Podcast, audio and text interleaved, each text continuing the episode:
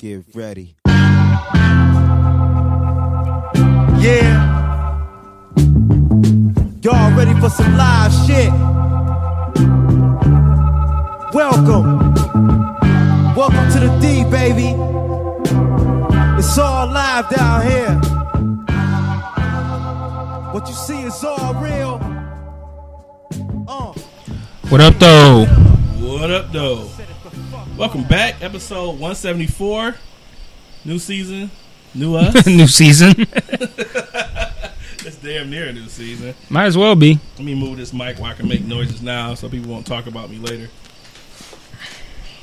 All right, we good. So, yeah, back in this bitch. It's been, what, a few weeks? Yeah. Probably like Weeks? I don't know, like three maybe. Then we last recorded probably, uh, what, first, second week in August? So, Uh, that sounds about right. yeah, so. But yeah, man, lots of shit them popped off. Man, so much shit. Shit. Uh, I haven't. Um, but you know, it's all good. You still Uh, went somewhere, Oh yeah, yeah. Family vacation was fucking awesome, man. and like Biggie, you got a story to tell. always got a story to tell. Fix this mic while I can. Yeah, so always got a story to tell. So shit, man. So much done happened. I don't even know where to really. Where the fuck do we start? We just need to jump into it because we got a lot of shit to talk about. Uh, so Indeed, we do. Um, and we ain't into breaking up shit. We just gonna keep going until we finish. Like you know, part st- part two of this shit. It's just gonna be next next time. It'll be next time. Um, well, I could go with the lighter version. I guess my my trip would definitely be the lighter side of shit. Uh, so let me see. You went out of you went out of town. Then we didn't. Re- I think we didn't record that week. The next week it's because I was going out of town that Thursday. So we decided to do a family trip. So initially, what was first we weren't supposed to do no fucking trip this year. so we just talking about money wise. You know, I kept talking about how I want to get a new ride, which I ended up getting uh, during that week anyway.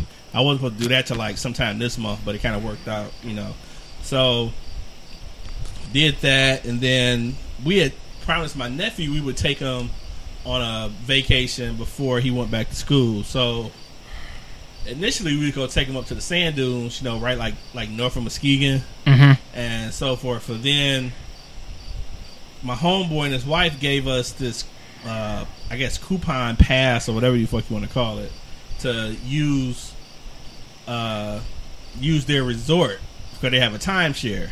Hmm So we got four nights and we spent like one ninety nine, Damn.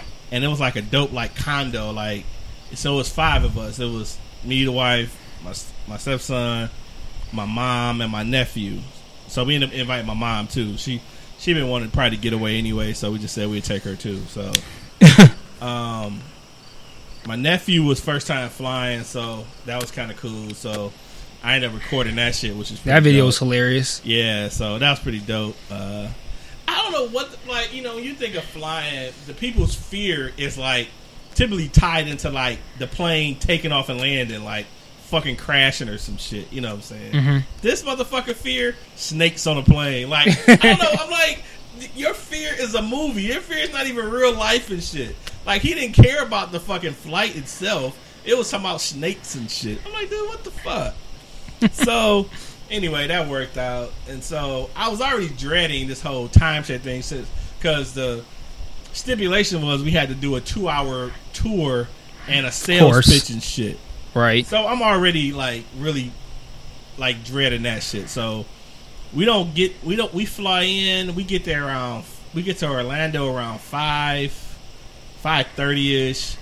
By the time we got a rent a car, drove down to Kissimmee, which is like a half an hour, forty five minutes south of Orlando.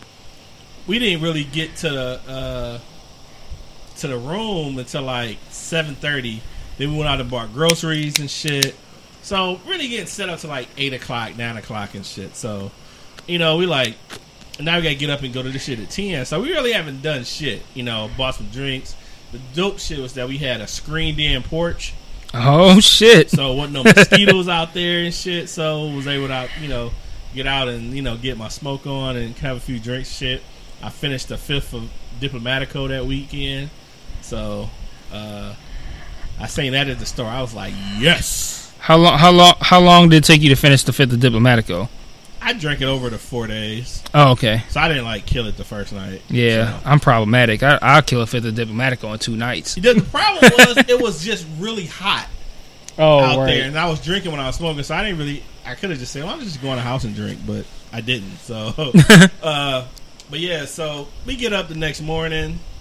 We head over to, you know, the uh, tourist thing for the for the tour.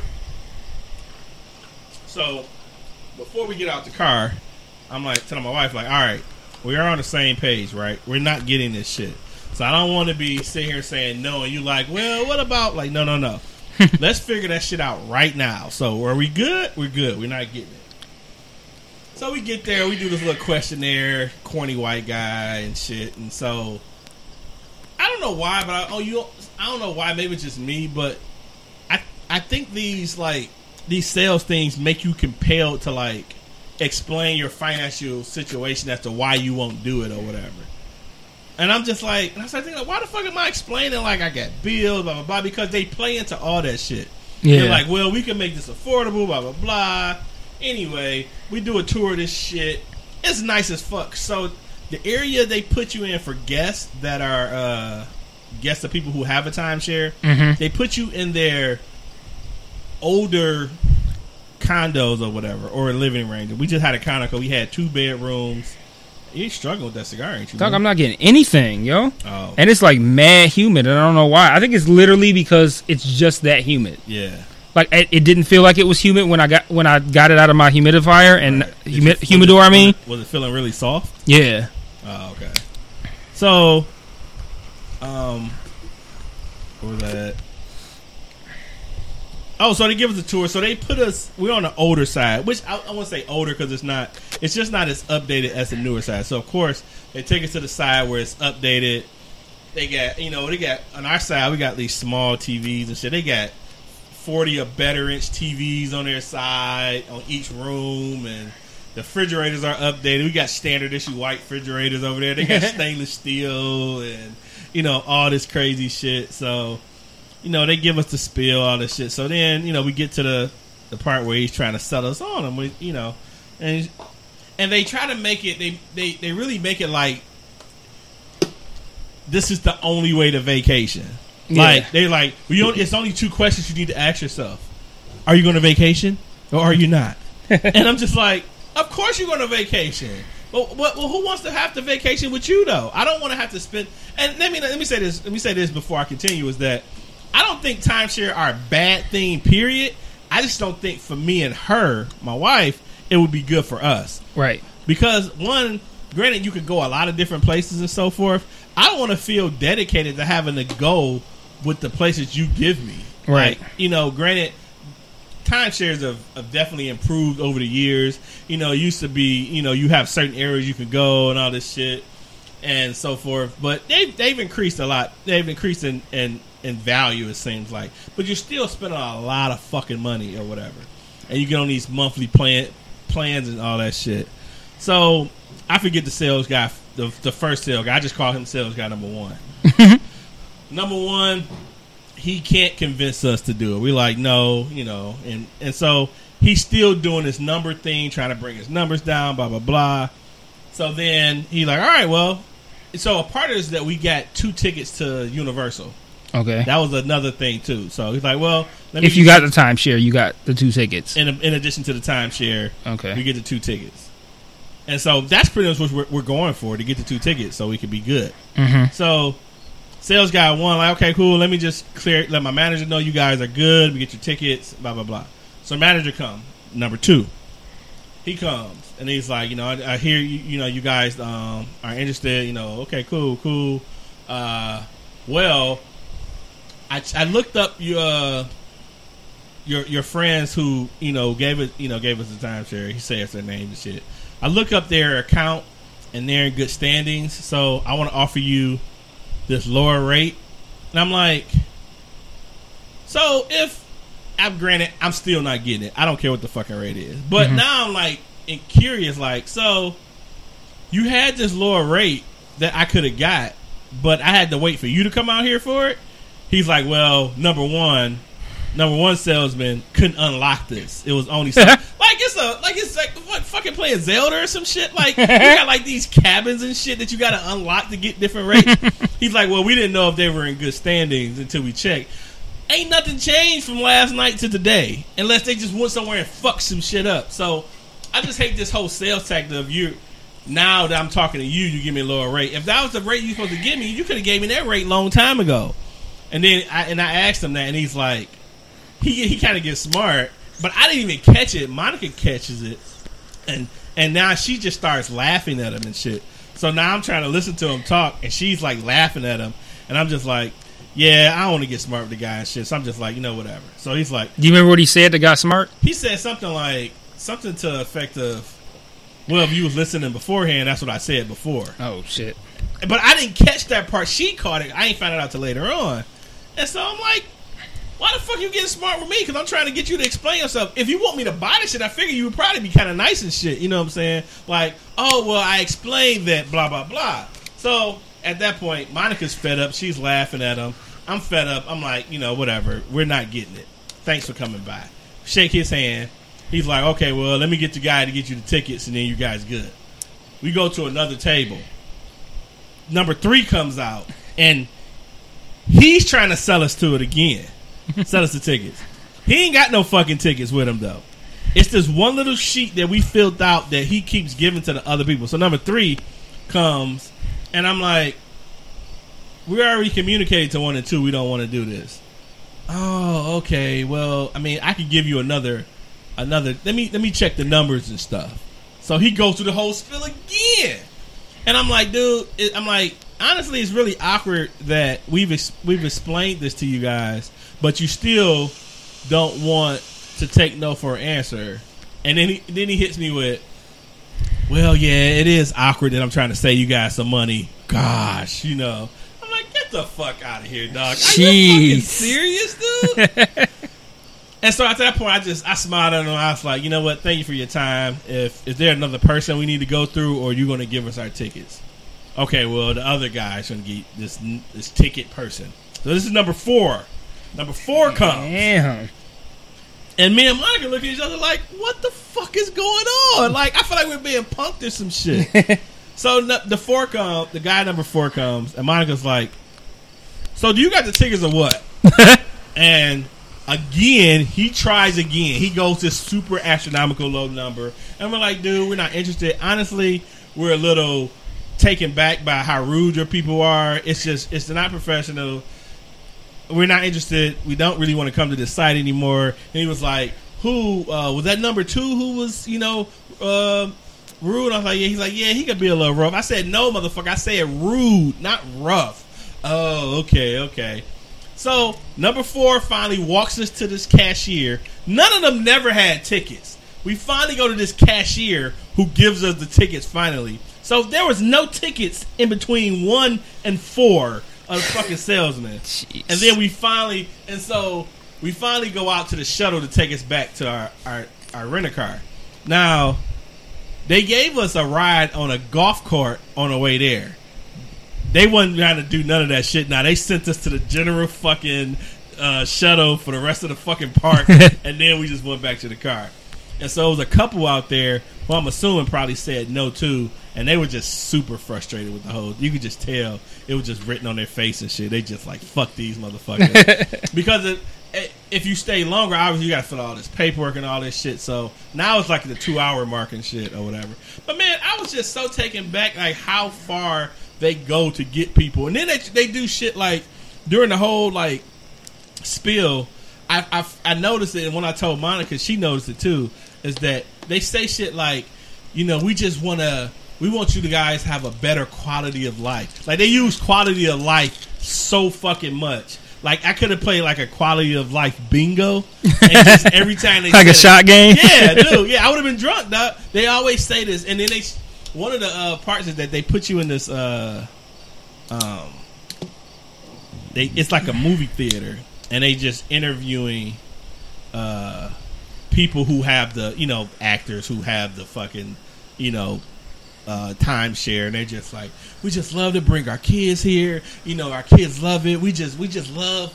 We love the quality of life they give us here, you know, and they just kept saying it. The sales guy kept saying quality of life. They kept saying quality of life.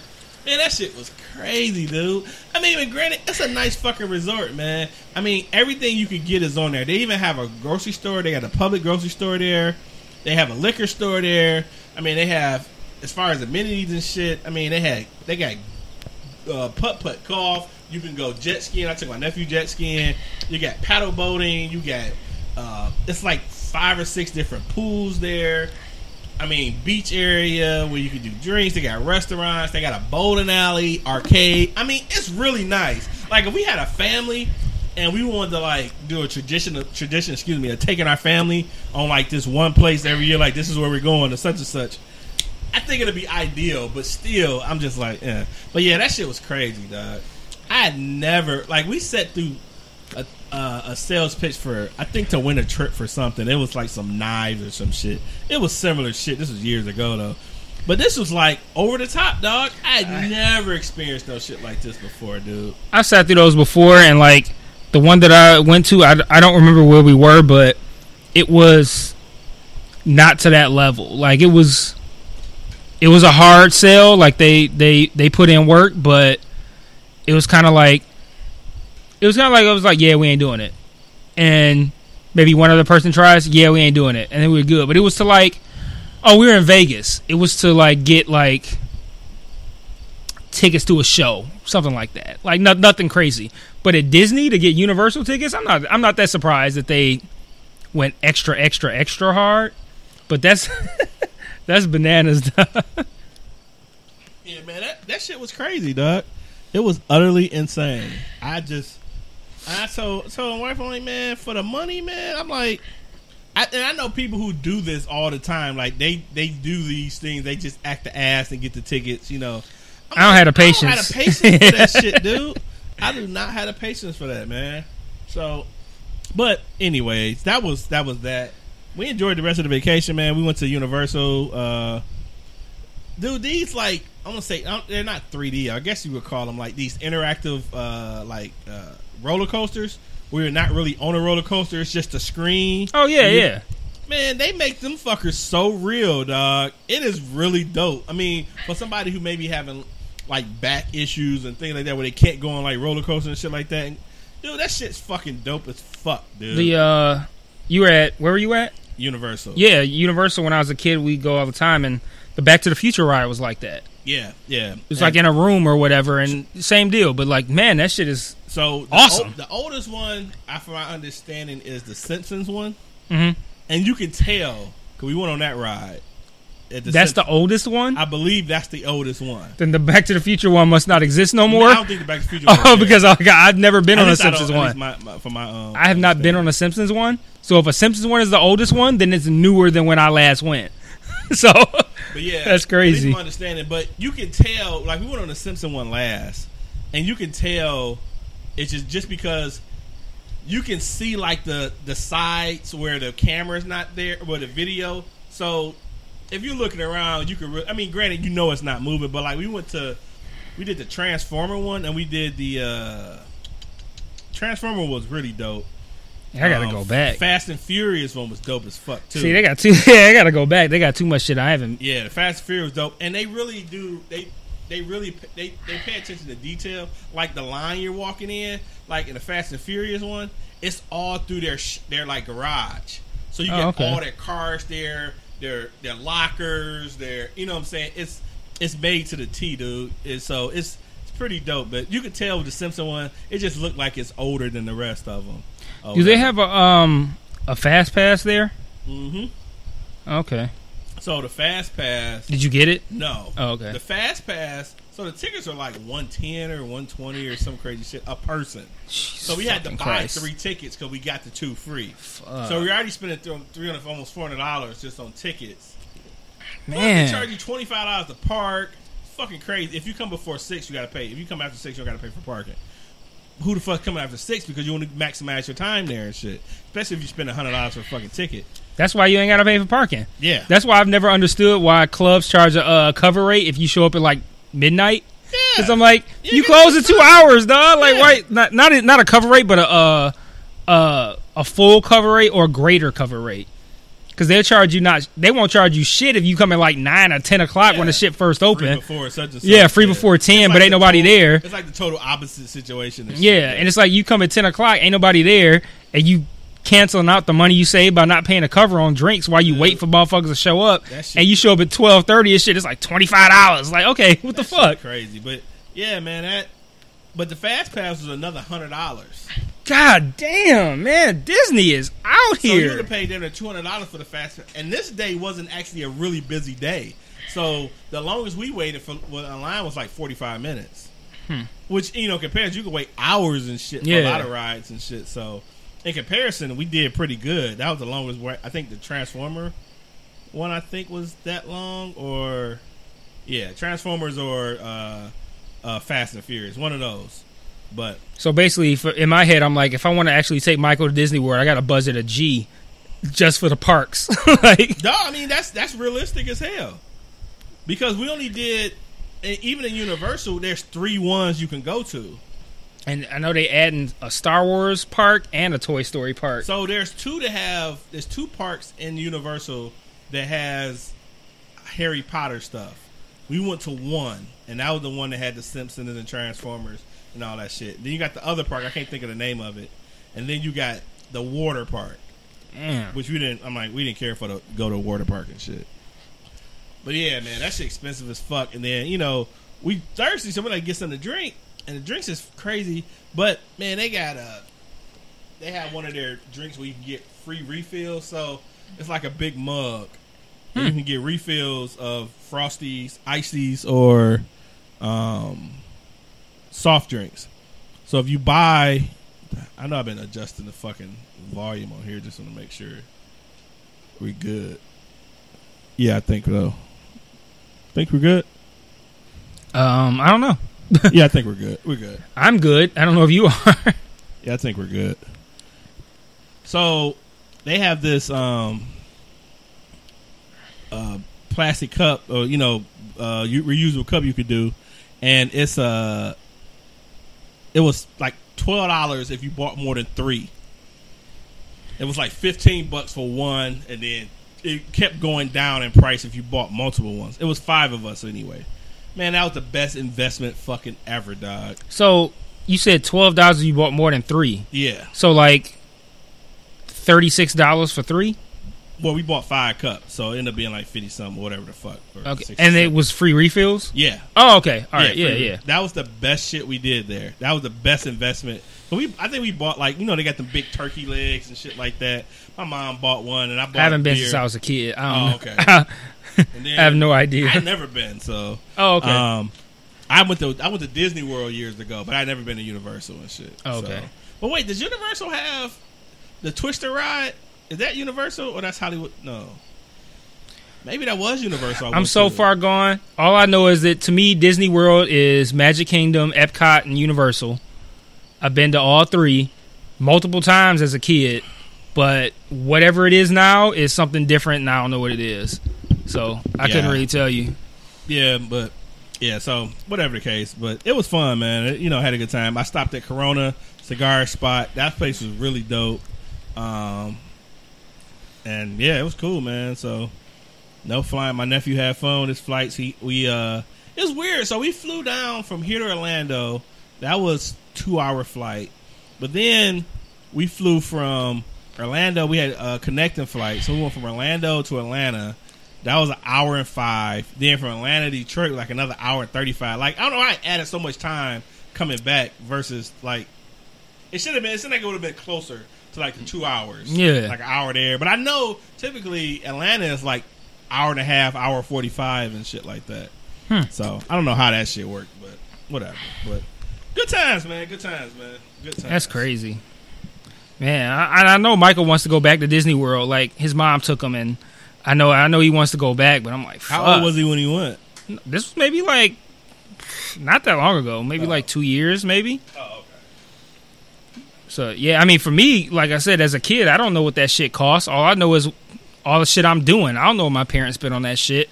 But again, we're talking about fucking late '80s, early '90s. So I mean, it was we- definitely way cheaper then. It, it was five of us, so we had to get fucking five flights. So that in itself was a lot of fucking money. You know what I'm saying? So, you know, but I mean, it was cool. My, Did your mom pay for her own flight? she gave us some money, but we, we, we had planned on just, you know, my mom, I told mom, like, you know, don't worry about it. You know, we, we'll cover everything. No, baby, I want to give you some money, blah, blah, blah. But I was just like, whatever. She gave a few dollars. We just used it to buy food and shit. So it wasn't no real big deal. So it was dope, though, man. I definitely want to go back to Orlando, possibly, just probably me and a wife or whatever. Um, so, Hey, pause it for a minute. all right. One second, folks.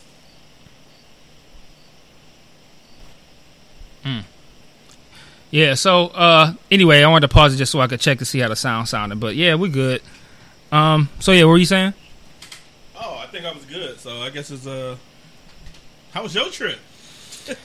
Man, so bruh, I got so I took a lot of notes while I was gone because I wanted to like have stuff to talk about on the podcast, and I just it's so much shit. I'm not gonna cover all the shit that I wrote, but I'm gonna talk about some of the stuff that like really really stood out. So, I mean, we went to London, Paris, and Rome. So, uh, we took a flight from here to London.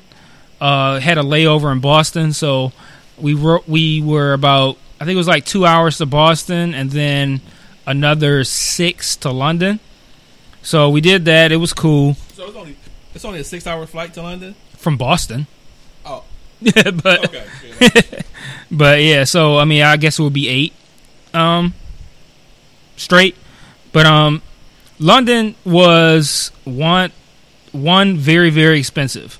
Like London uses pounds as their currency, and it it one translates to way more in American than it does than euros trans translate to American. But then also like the prices in London were real high. So for a quick example of that, like I went to a place, I wanted to get a cigar. There was a cigar lounge in a hotel that was near our hotel. So we went over to that hotel and it didn't have a humidor or nothing like that. They don't have like cigar lounges anywhere. It was like just places where you can go to buy cigars. And we go to this place and they didn't even have a humidor. They just like had a menu and you ordered cigars off the menu. And I bought and it was only Cubans. It was maybe like 20 options. And I got a I got a cigar that I had had before. It was like 40 something pounds for just the cigar, which comes out to like probably like close to 60 bucks. Like it was very expensive. What you? What, how much you? How much have you paid for that American before? For what?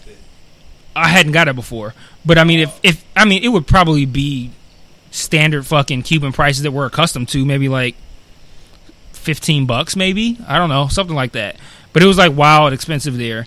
And I mean, granted, that hotel probably was is just extra swanky because, like I said, they had cigars on a menu and shit. Right. But Still.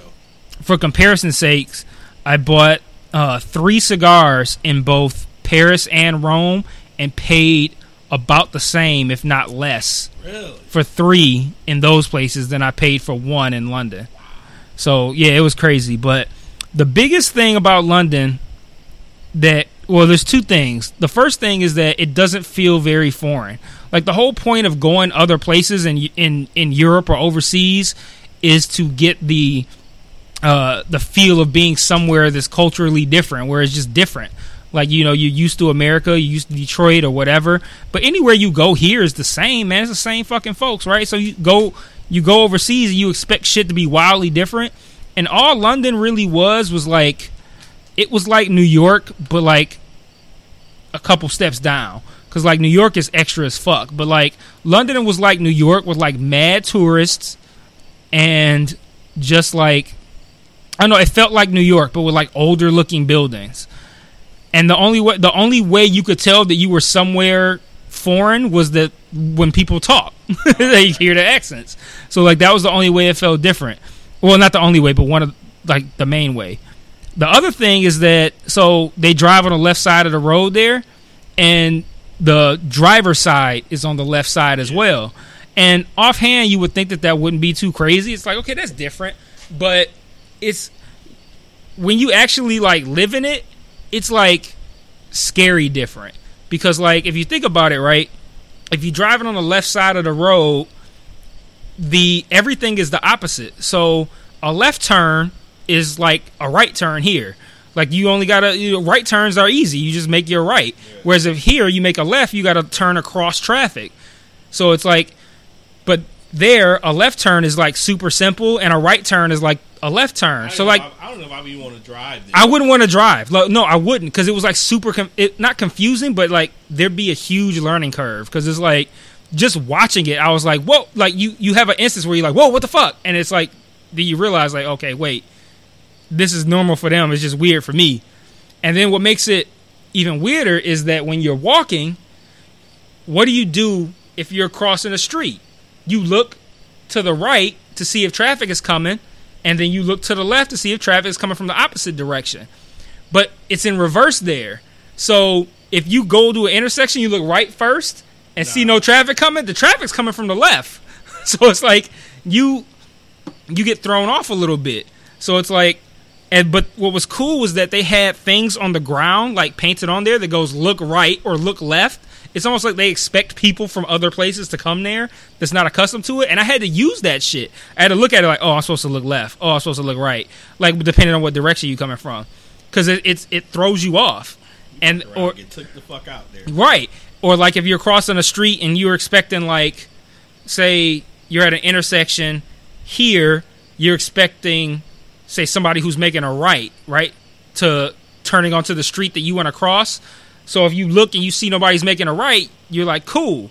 But there, if you look that way, you're not gonna see nothing because traffic's coming from the opposite direction. So it'd be people who are making a a left from the opposite direction. So it's like you it's it's it's weird like crossing the street there. And it's like that shit seems like it'd be like dumb, but it's like for Americans, it's real easy to get hit by a car in that bitch, dog. It was like super fucking weird. And uh, another thing which is which was my number one biggest uh weird thing and this was for all of Europe. This wasn't just London, this was everywhere, all of Europe. They don't fuck with ice. Like they don't, ha- they just don't fuck with ice, and I don't know what that, I don't know what that's about. And I was like, at first I thought it was just a London thing, and then when I went to Paris and Rome, it was the same thing going on. I googled it, and I saw like message boards and shit where people from other countries were like chiming in on it, right? Like you would have people who would say, "Oh, that's weird that Europe don't really fuck with ice," and you have people from Europe who like every time I go to America, I get a fucking water and they give me a shit ton of ice, and I'm like, I'm trying. They're like, I'm trying to get my my drink. Like, I want my glass to have all of my drink in it. I don't want it to have a bunch of ice and like forty percent drink.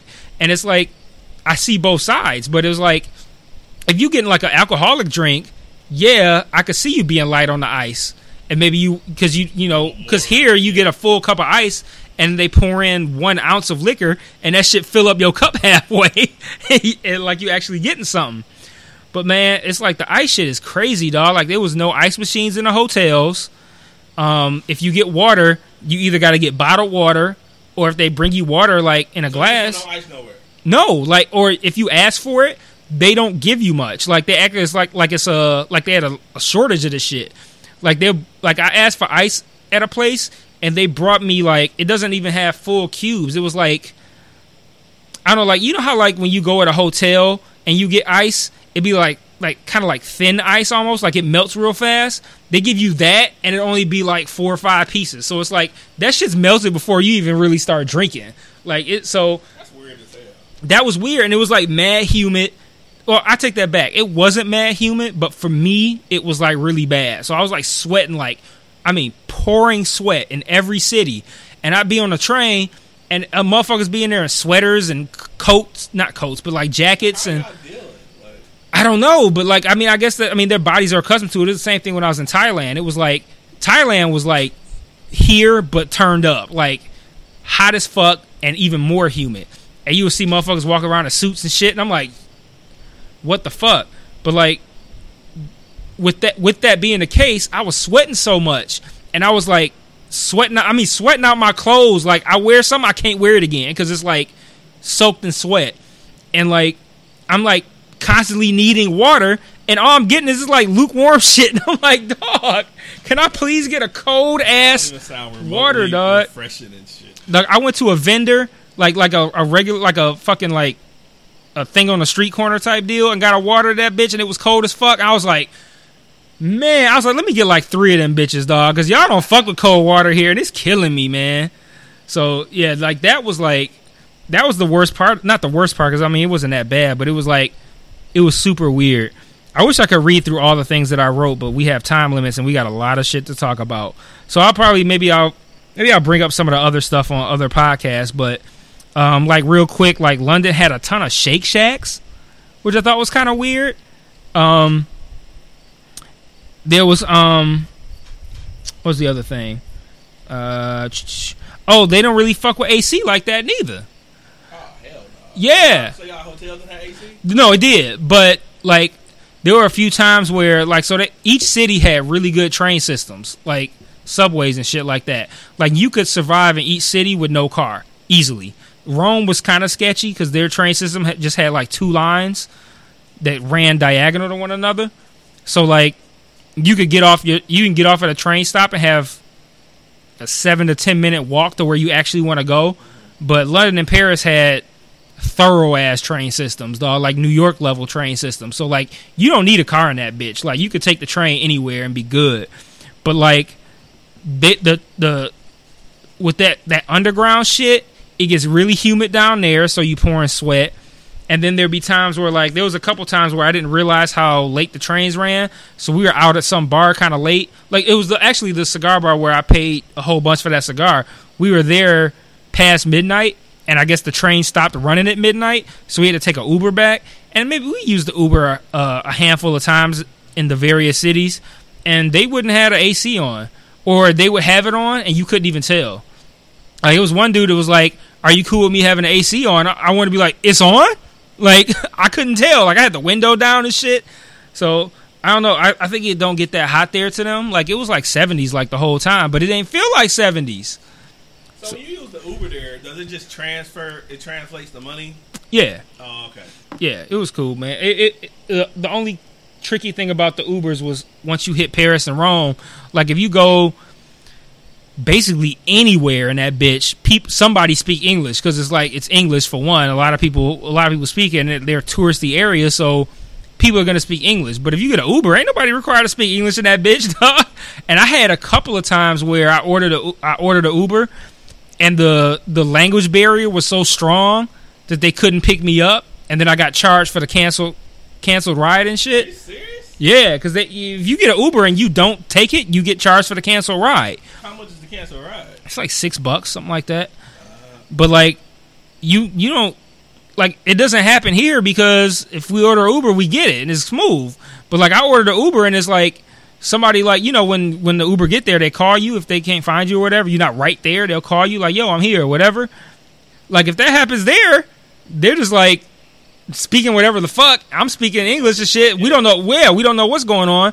And dude, like in Paris, dude just kept saying, "I'm here, I'm here." That was all he could say. I'm here, and like I think that motherfucker was bullshitting though because I was at the train station and I was standing in front of a Burger King, and I kept saying Burger King.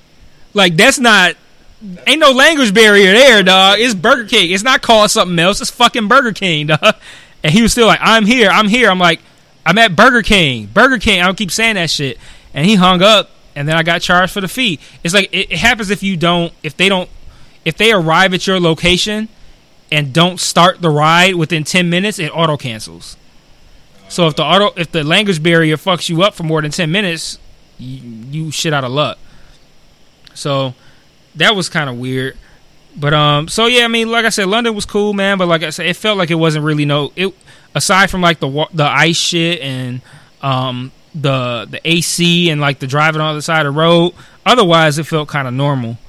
Uh, Paris is man. Listen, before I left, Katrina said that people were telling her that Paris was like mad dirty, like dogs was shit and people wouldn't pick it up, and it was like gross. Dog, Paris is the most beautiful city I've ever seen in my life, and not even close. Like it's like far and away way better than anything else. Like you can't even fucking like you, like you can't even really put into words, dog. It like it look it's amazing, dog. Like it's it's gorgeous. So many like historic landmarks. Their architecture is amazing. Like every and it was not dirty. It was the cleanest of the three cities easily. Like I said, London was like New York. Rome was like fucking East Seven Mile, dog. Like, dog, Rome was fucked up, dog. And I, I like my wife tried to like talk it down. Like it's not that bad. No, it is that bad. Like it, it's like Rome is like Seven Mile with like landmarks just interspersed within it. Like, and it, it's like if you get into the very, very, very central part of it, it looks it's it's looks fine.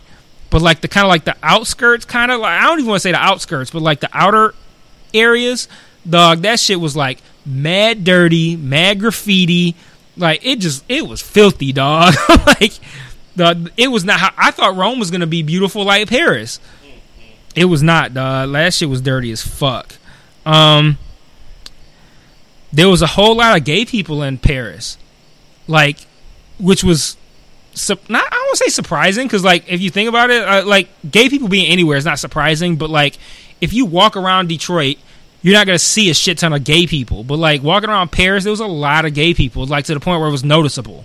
I was like, oh, that's a lot, and not like gay people like, uh, oh, I just happened to notice two men or two women holding hands or something like that. Like gay people, like like over the top flamboyant type gay people, but then gay people that don't even look like your stereotypical gay couple. Like if you have like a lesbian couple, like sometimes you'll see like one that's kind of feminine and one that's kind of masculine.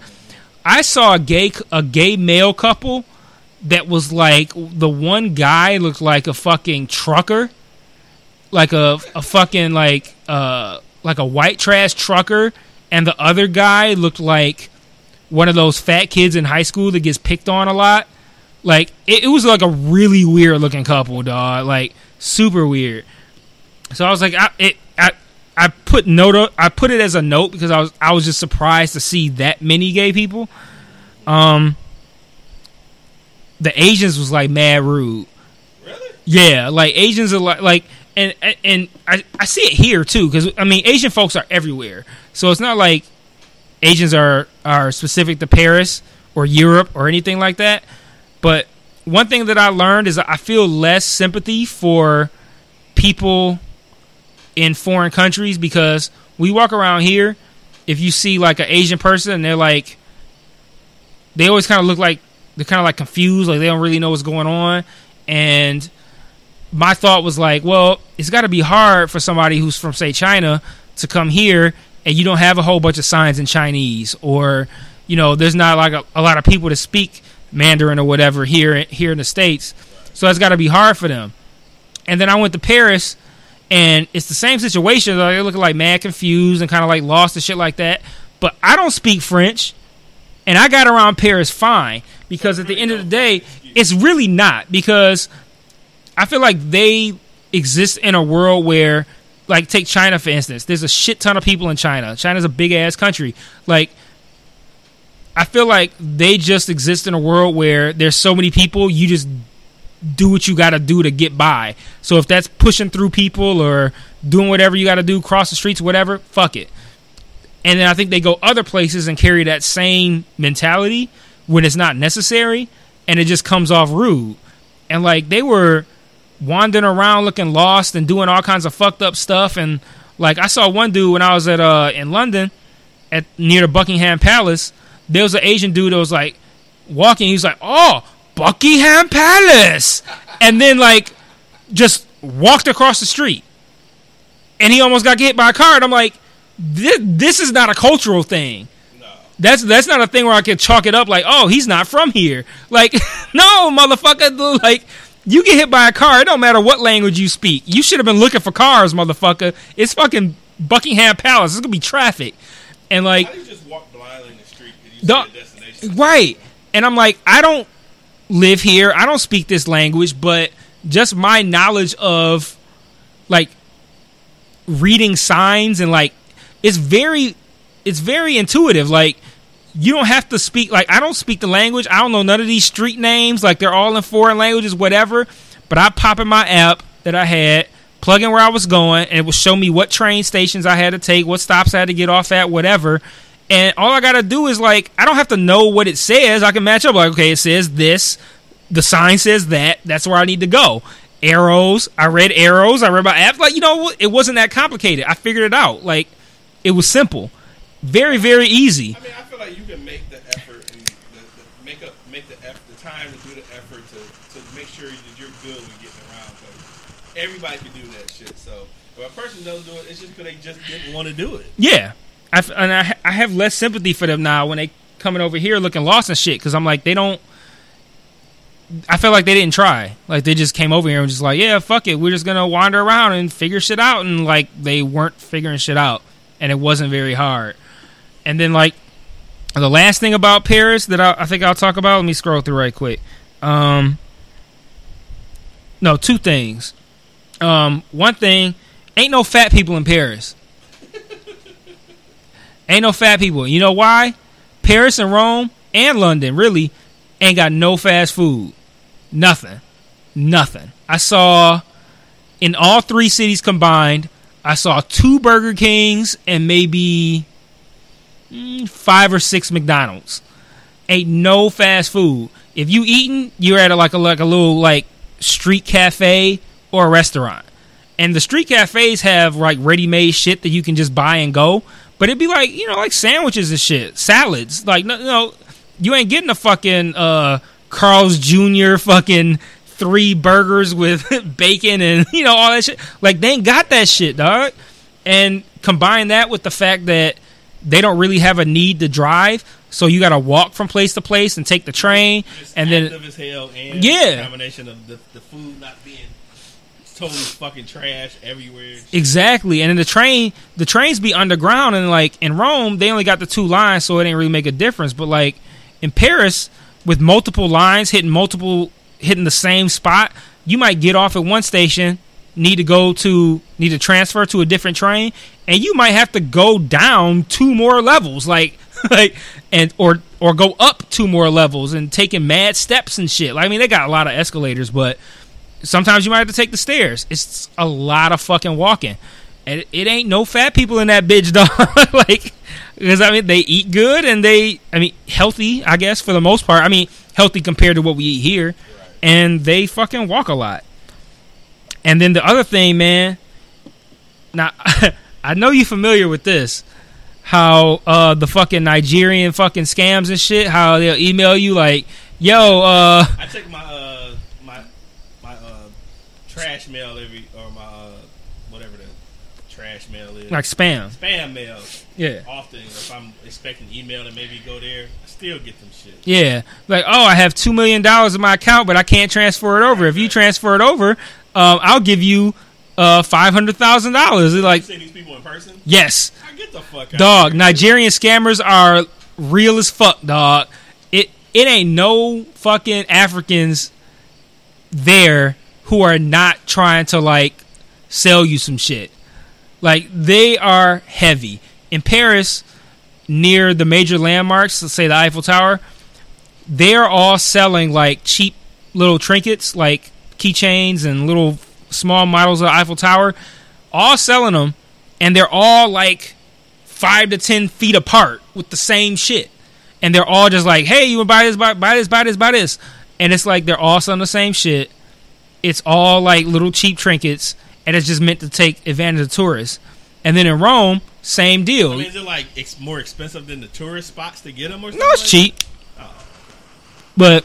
I'm thinking like they. I'm thinking like if say if it at a tourist spot is say five bucks, they selling it for ten or some shit like that. no, I don't know what the scam is. But the fact that it's all Africans all around the Eiffel Tower, and they all selling the same shit, and they all close to close to one another, like racist. I don't care. like they ain't even they ain't even far apart. So it's like, why would I buy the Eiffel Tower keychain from you when there's another African who I can touch from right here selling the same fucking keychain that you selling? Like I don't even understand the point. Like why are y'all all selling the same shit so close to one another? And then in Rome, Probably all together. yeah, no, they probably are. Yeah. But still, what's the point? Yeah. Just have less people and then y'all split the profits. I don't know what the fuck. But Rome is even worse, dog, because they got they got Rome. They got a full on scam, dog. So what they do is they'll come up to you, right? This happened to be twice in one night. They come up to you, he's like, "Oh, where you from? Oh, you American?" Like I'm like, "Yeah." And one dude was like, "Oh, I like your beard. It's it's real nice, lined up." Like, "Yeah, I like your beard. Yeah, yeah." So he's like, "You American?" Yeah. He's like, "I'm from Senegal." I'm like, "All right, cool, whatever." He's like, "Oh, I love America. It's so nice." He, and he had like a like a, a wristband that was like, I guess he said it was like from his country or whatever. He's like, you know what? He's like, you you nice, you cool. He's like, here, and he like tossed it to me. I'm like, nah, dude, I'm cool. I don't need it. You go. He's like, no, no, no, it's fine. You take it. You take it. And he's like, you with uh wife or girlfriend? I'm like, yeah, my wife. She's in the store or whatever. He's like, toss me another one. It's cool, man. You just take it, man. Appreciate it. Like, oh, love Senegal. Yeah, Detroit. Yeah, yeah. Man, cool. He starts to walk away and he goes, yeah, uh, I gave you something from my country. Can you give me something? Like, can you give me anything? Like, and the thing is, they do that shit. They do it here. Like, you can, like, you know how, like, you be walking around downtown or somebody, like, give you, like, a flag or a rose. And then we like, oh, yeah, let me get some money for it. Parking lot, too. Yeah, they'll like try to give. They'll make it sound like they're giving you something, but then we'll ask you for money. That's they do that heavy in Rome. I said, I, I actually, I literally didn't have cash, but I was like, I, I ain't, I'm not, I don't have nothing. I was like, you can take it back. He's like, oh, just give me something, anything. I'm like, I don't have nothing. You can take it back. Oh, just give me the. And he kept arguing, like trying to do that shit. There's another dude to try to give a give a rose, and then he tried to make it sound like I wasn't shit for buy, for not buying it. Like he gave it to Katrina, she was like, "No, I'm good." He was like, "No, you just take it. You just take it." She was like, "Oh, okay."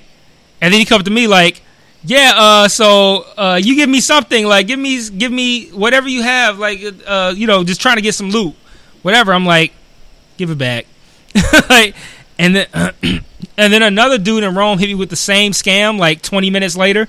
Like, "Oh, you from you from United States? Oh, here, take this." I'm like, "Nope. Nope, don't want it." That's fucked up. Yeah. Like, how, what's the what's the time elapse between the time they give you something to the time they're asking for something? instant. They give it to you. The the one dude, like I said, the one dude started to walk away and then came back like it was an afterthought. Like, oh yeah, you know, I just gave you like he walked away and it came back like, oh yeah, so I gave you something my country. You give me something like I'm like, oh, here you go. Because I was already up on the scam. I already knew they did that shit. But this dude was so adamant about just giving it to me because I was like, no, I don't want. I'm good. No, I'm good. No, like, no, you just take it. I'm like, I don't, I'm, I'm good. Like I don't want. I'm, I'm cool. He's said, no, just take it." They're just some Niger- Nigerian versions of the fucking salesman at the timeshare and shit. Mm-hmm. they just gonna keep going and going and fucking going until somebody says, "You know what? I have something." Because you're you're you're like the, the exception and not the rule. So someone's going to give. For every one person that don't, it's probably five people that do or whatever. So Yeah. So uh, yeah, that was irritating, dog. Because they are all up and down the touristy areas trying to offer shit up and trying to do whatever they can to get you to buy something from them. And they got some tricks, but it, like you said, I'm I'm the exception because being from here, I'm already on ten on on being uh being skeptical and shit. So I mean, my thing is, I don't want. If I want something, I'm gonna come to you and get it. Don't come to me throwing shit at me because I'm gonna move and that shit gonna fall on the ground. right. and then I'm gonna just keep fucking walking. And then I'm gonna look rude because I fucking moved and shit. Whatever, you kiss it, dude. Yeah, the one dude we were at dinner and and we were sitting outside though, and the dude tried to come up with the rose scam. I'm like, nah, I'm good, I'm good. And he tried to make it sound like I wasn't shit because I wouldn't buy my wife a rose. Like, man, if you don't get the fuck out of here, I dog. that happened to starters. You want a beer, man? Uh, yeah. But yeah, he tried to make me sound like I was a piece of shit, dog. I'm like, and I said, I know that certain things are gonna translate over. So I'm like, if I say no, or I shake my head no, I know you know what that means. that's not a, that's not unique to the United States. No is no everywhere. so Yes, may be different. So right, No is no, no. is no. Like, my the deme- if, if you if you don't know the uh, the term, which you should, the demeanor should tell it all. Matter Man. of fact, if I'm I'm not, there's never gonna be a situation where I'm handing you something back and saying yes. you know what I'm saying? Like that's never gonna happen. Yeah, but man, my hit, one of the niggas that hit me with the rose was kind like I just said because I was already ir- I was already irritated because th- this was in Rome, so by this point, I've already Rome was the last city. So by this point, I've already dealt with all the scams. So I didn't I didn't have time for it, and I'm trying to eat. So I'm just like, no, thank you. And he's like talking the whole time, nonstop talking. I'm just like, no, thank you, no, thank you, no, thank you, no, thank you. And he was getting mad that I was like not letting him talk. I'm like, why are you still here? Like, He no, thank you. He's on the last leg of the trip. Like you experienced all this shit already, so it's like I don't want to deal with y'all asses no more. He's kind of like salesman three and four and shit. like, like motherfucker, I done been through this. Give me my goddamn tickets and let me go. Right. I'm like, man, I already dealt with this, dog. No, no, Which- no, no. What's funny, not to cut you off a brief. No, you good. It makes me wonder. And me and, me and my wife were talking about this after we went through the whole salesmanship with the timeshare. And I never, th- I didn't think about this. That they're probably legit people who are trying to lowball them to get a low rate. hmm But, and I wonder if that's if that's what they think we're doing. Like, do they think we're trying to lowball them to get the lowest Ah. rate? And I never even that never crossed my mind because I was never interested, so I didn't care what the lowest rate was. But then it made me wonder, like, for people who have timeshare, at what point did you buy? Did the, did number one get you, or did you go to three and four or whatever and get this lower rate? I bet, I bet three and four got a high success rate. Yeah, Because if you start high and then three or four come and offer you something to have that's half that price, but it's really what the price is, period. Yeah. It's like it's a win-win because you pay the standard price, or you say yes to number one and pay more. yeah, and then they're like, So- "Oh, you good?" Yeah, And then like my my, my stepson was saying, yeah, they were probably after number two went back in, he went in, he tagged number three, like, yeah, I think they're good now. I think I done warmed them up now. You should be good now. and but yeah, so that was the thought I was thinking too. Like, at what point does people do people get got? Because if you're really interested, you and if you can afford a number one price, you may just do that. yeah. But we went to four different fucking people, so it's like at that point, you it's such a low rate now or whatever. Then and then he was oh, and the last one told me he was like, well, we can lock in this rate and you could think about it for ninety days, but you still had to put money down. I'm like, no, hmm. because initially what I told him, I was like, one of the things I said is that I'm not. I'm definitely not getting anything today, so I'm not buying anything. I was like, but I am curious to see how my friends like theirs because they just got theirs in November. How they like theirs over the next year or so, and it's not going to help you guys today. But if they like theirs, it's something to consider because I have somebody who I personally know who has it and so forth like that. yeah. And he, and he was like, "It doesn't matter what they think. You're, you're going to like it anyway." I was like, "Motherfucker, like, are you serious?" I just, I hate salespeople. I don't, I just don't like that shit. They have Hate an answer for everything. dude. Answer for everything, dog. But man, have you been watching Better Call Saul this season? I'm behind. Man, Jimmy, Jimmy got his game on point though. Dog. Oh, Jimmy is the scammer. Of Slipping, slipping. Jimmy is on point, dog. Jimmy, Jimmy is the sales salesperson of salespeople, dog. yeah, So- but um, Overall, that sounded like I had a good trip, though. How about the food, man? Is that a point of your conversation, or Yeah, yeah. So, um, in London, my favorite thing was bangers and mash, which I've had in Canada before. now what is that? It's sausages and mashed potatoes with gravy. It's good as fuck. Um, I fuck with that. I got the fish and chips, which is obviously like London staple. And honestly, it was like the fish was like insanely fresh, but they don't they didn't season shit. Really? So it was like super bland. How so, was like- the, how was the tartar sauce? It was standard tartar standard tartar sauce. sauce, Yeah. okay. I Nothing why- I didn't I I, didn't see think anything about I it. see the glass jars, and I just automatically think it's going to be so much better than No, the rest of the no, shit. it was regular tartar Okay. sauce. No, Could have been Long John Silver's, nigga. I don't know. I don't know. Um, Paris had probably my favorite overall food experience. Like everything was really good there. My favorite thing was a croque madame, which is like a a grilled cheese sandwich with egg with with ham in it and uh uh fried egg on top. I had it top of the meat. I mean, on top of the sandwich. So like you have imagine a, picking that up. no you can. Um just on top, in, on top inside. I thought you were saying like it's on top of the. it Sandwich. is on top of the sandwich. How are you picking up a runny egg though? I mean it don't run till you bite the yolk. Oh, okay, well, but yeah, yeah, I guess you're right. Yeah. but yeah, I mean I, I had two. The first one, I thought the it was good, but I thought the bread was toasted too hard. Okay. But then the second one I had uh, was amazing. That was like one of my favorite things to get, and uh, I mean that's something you can you can make that yourself. Yeah, yeah, yeah. But um, yeah, it was that was really good. I had one on the Champs Elysees. The it's like the I only know it from fucking Lifestyles of the Rich and Famous, that old show that Robin Leach hosted back in the Shout out to eighties. And he just passed recently. Yeah, he did. He just passed. But um, yeah, the Champs Elysees is like crazy, dog. Like, man, I saw every fucking any fucking expensive car you could think of. I saw on that bitch, dog. That's So- a, that's a It's it's like a no, it's like a strip. oh, okay, okay. It's like a long ass street that runs maybe like eh, a mile Okay. with like high end stores, and it ends at the Arc de Triomphe, which is like this big fucking kind of like squared structure that's an arch. And um, we went in that, and crazy thing about it, it's fucking huge. Like if you look at my pictures, I think in one of the captions I put something like. Look at the size of the people in comparison, so you can see, so you can get an idea of the scale of this fucking structure. And then we go to go inside because you can go to the top and like Paris has like three or four different really really high structures where you can get great views of the city. There's one called the uh, I don't know how to pronounce it, but it was like Montparnasse or something like that, and then the Arc de Triomphe and like the Eiffel Tower. The Arc de Triomphe was like had crazy great views, but when you go inside.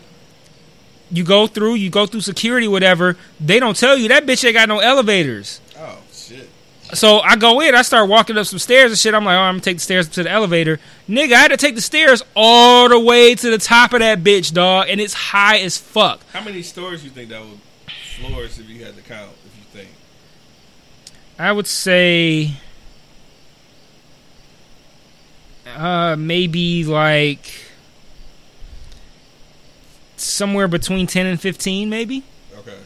um it it, it was it was a bitch and it's a bitch when you- one you're not expecting it two you're already hot and sweaty as fuck and three the stairwell was normal as hell and it was uh uh like a spiral staircase so it's like you never know how far you are from the top you just like going in circles over and over Dog, that shit was a bitch and then i got like you get maybe like two levels from the top, and there's like a like a gift store, bathrooms, and places like to wander around, Okay. and like benches to sit on. And I got to the top, and I was like winded, like I was done. Like I, I sat down on the bench, and I'm like pouring sweat, and I'm like, fuck, dog. This old couple that looked like they were not a day under seventy came up right behind me seemingly perfectly fine. They sat down for less time than I sat down. They got out after me and and left before I got up and motored on, dog. Like they were beasts about it. But I had to go up maybe what was the equivalent of like two more flights to get to the actual top. I mean, it was worth it like once you got up there, but the fact that it was unexpected was a bitch. But um yeah, they had like probably like the best overall food. Everything I had there was great, but I had my probably my best meals, my best actual meals in Rome. Okay. Um, I had a, I had one where I got this like seafood appetizer kind of thing, and it had um, uh, um, calamari, um, shrimp, and it was like big ass fucking completely fucking fully formed ass shrimp, like. So I had to like peel peel it How and like that? I saw that. oh, it tasted great it was a bitch to peel it off and shit, but like once you actually got down to the shrimp, it was fucking amazing. And then my meal was like pasta with also seafood, and it had like octopus, uh, mussels, clams, shrimp. Same big ass shrimp. I had to peel them bitches, but amazing. Um, yeah, yeah, the food was on point. Um, and That's all. I'm, I'm I'm down for food everywhere. I just want to go. That's we've done some local, you know, local as in just in the United States traveling for food. But goddamn, I can't wait to go fucking overseas to fucking eat, dude. God, I can't fucking wait, dude. I wish they just had more street vendors. Okay. with like local food. That would have been dope. But uh, I only have a couple more points I want to make. So one point on Paris, the Paris. So we took a train from London to Paris. One that was dope. It was like hour and a half, two hours. They had a car with uh, a bar and shit like that where you can get drinks, food, all that kind of shit. That was dope. Um, pretty quick train ride, whatever. We took a plane from Paris to Rome. The Paris airport is so fucking like next level. Like, one, you don't have to take your shoes off when you go through security, which is, I mean, that's a small thing, but See, that's it's still you know- cool. No, but what, what you know, you make the that's a good point. So when we're traveling, if you're over a certain age, you don't have to take your shoes off. Mm-hmm. If the technology is such where you could be any age there, why the fuck is that not the same here? That shit is so stupid, dog. Cause 9-11. But what's that? So I don't know, eh, whether or not but- old people ain't capable of fucking doing some fuck shit. I don't know.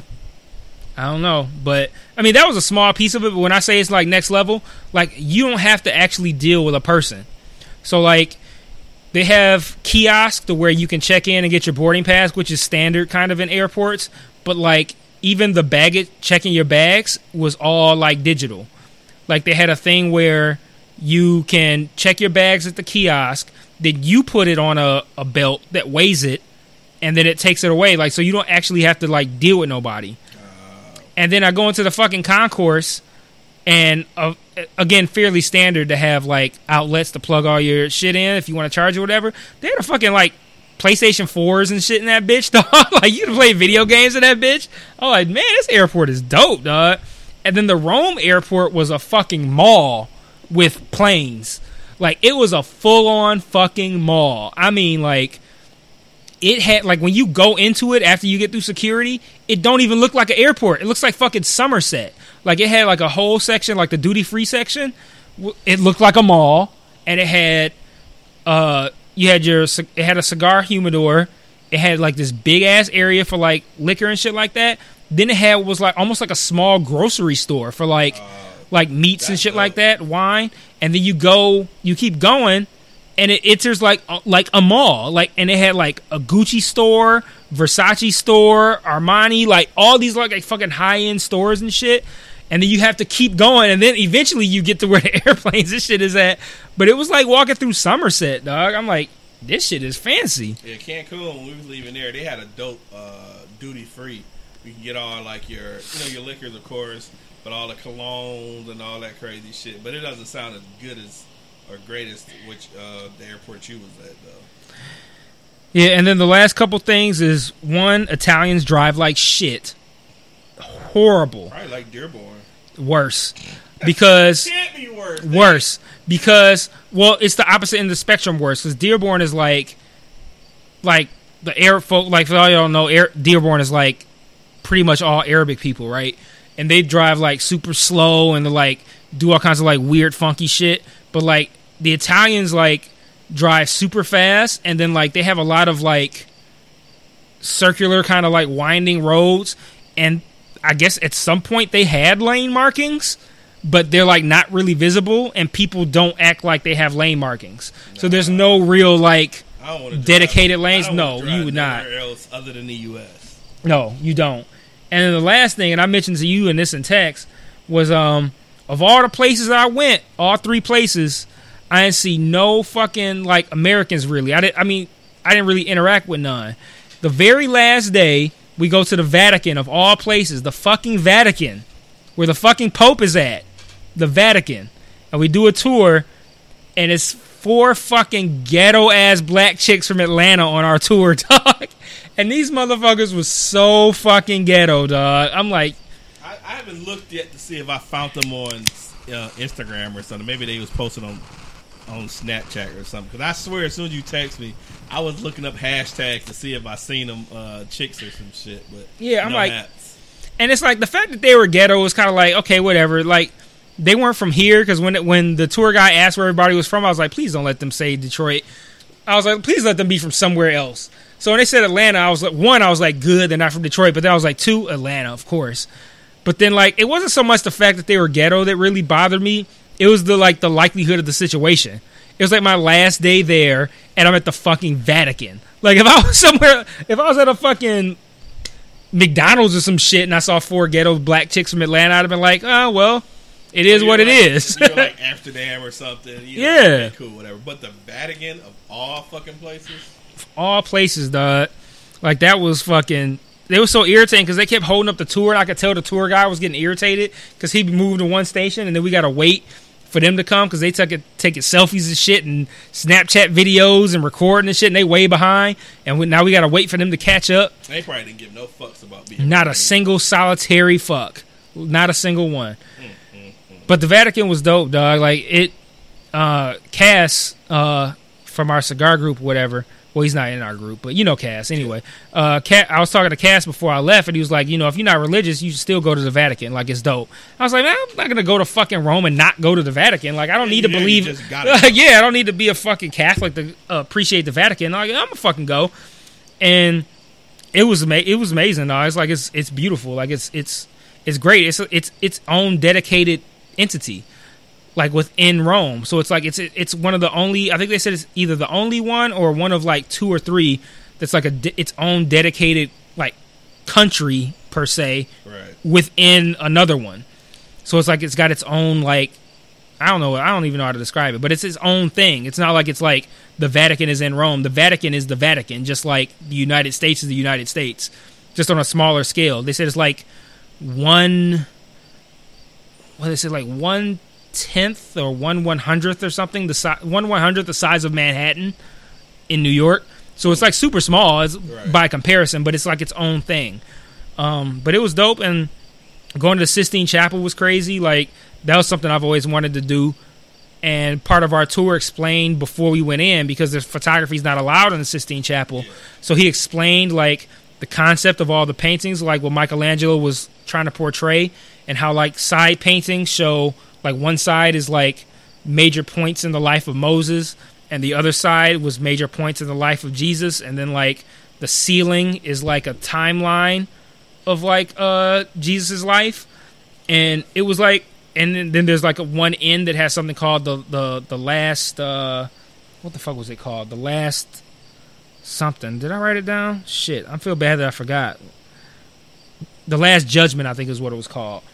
Amazing fucking painting. I couldn't get a picture of that because it was on a it was on a a wall and not the ceiling, and they have mad security in there to to watch for people taking pictures. So like to take something, take a picture of something in front of me, it I'd have to actually hold my phone up. Yeah. So I couldn't do that. But taking the picture of the ceiling, I could hold my phone down and just face the camera upward. So it was like not noticeable. So I took pictures in there. That was dope. Um, but it was more amazing just to see it. Like, like wow, this shit is crazy, and just to be in like a lot of places that have been around for thousands of years, and just like the architecture and the scope of the kind of shit there, like, like those places, like they're huge. Like, it's just really like majestic, like all the architecture and all the buildings. So, yeah, it was it was definitely a, a lifetime experience, man. To to see shit like that, it was something that I would definitely recommend everybody do if you can, but to prepare before you do it. Don't just go. Be ready for like the kind of shit that I mentioned. Like I had an app on my phone that translated um, languages and shit, and that helped me with one of my Ubers. So like I I just was ask you, were you using any apps for communication and so forth like that? Yeah, I didn't have to. Like if I had, I, I mean, I could have if I had thought of it earlier for a couple of those Ubers that I missed to start with. But like sometimes when you do an Uber, you know how you can leave a message to the driver or something. I use the app to to type out how to say I don't speak English, and then I put that in the messages so that way she would know Uh, that I didn't speak English. And then if she responded in in French, I could put that into the app. and. And then when I was in Rome, uh, the driver, one of the Uber drivers, had that had an app, a similar one that did the same thing. So like, he would say something into it and then show me the phone, and it would repeat it back in English, and then I could do the same thing with my app and my phone. So I was able to manage because he's the he's the Uber driver that took me to the cigar lo- the cigar place that I went to in Rome. The Cass Cass recommended. So, uh, but by and large, everybody speak English there, for the most part. Well, that's uh, that's definitely on my list of places. Uh, probably, if you had to pick one out of the three, what would you recommend? Paris. Paris. I was sorry, I was like puffing my cigar when he asked. Paris by far. Like, not even close. Not even close. Well, it's like Paris is so good. I, I would I would move. To, I would live there. It would be be- probably between Paris and Rome since I did do London before. So, but yeah, we want uh next our next next year for anniversary. We were planning on doing Italy, Yeah, so looking forward to that.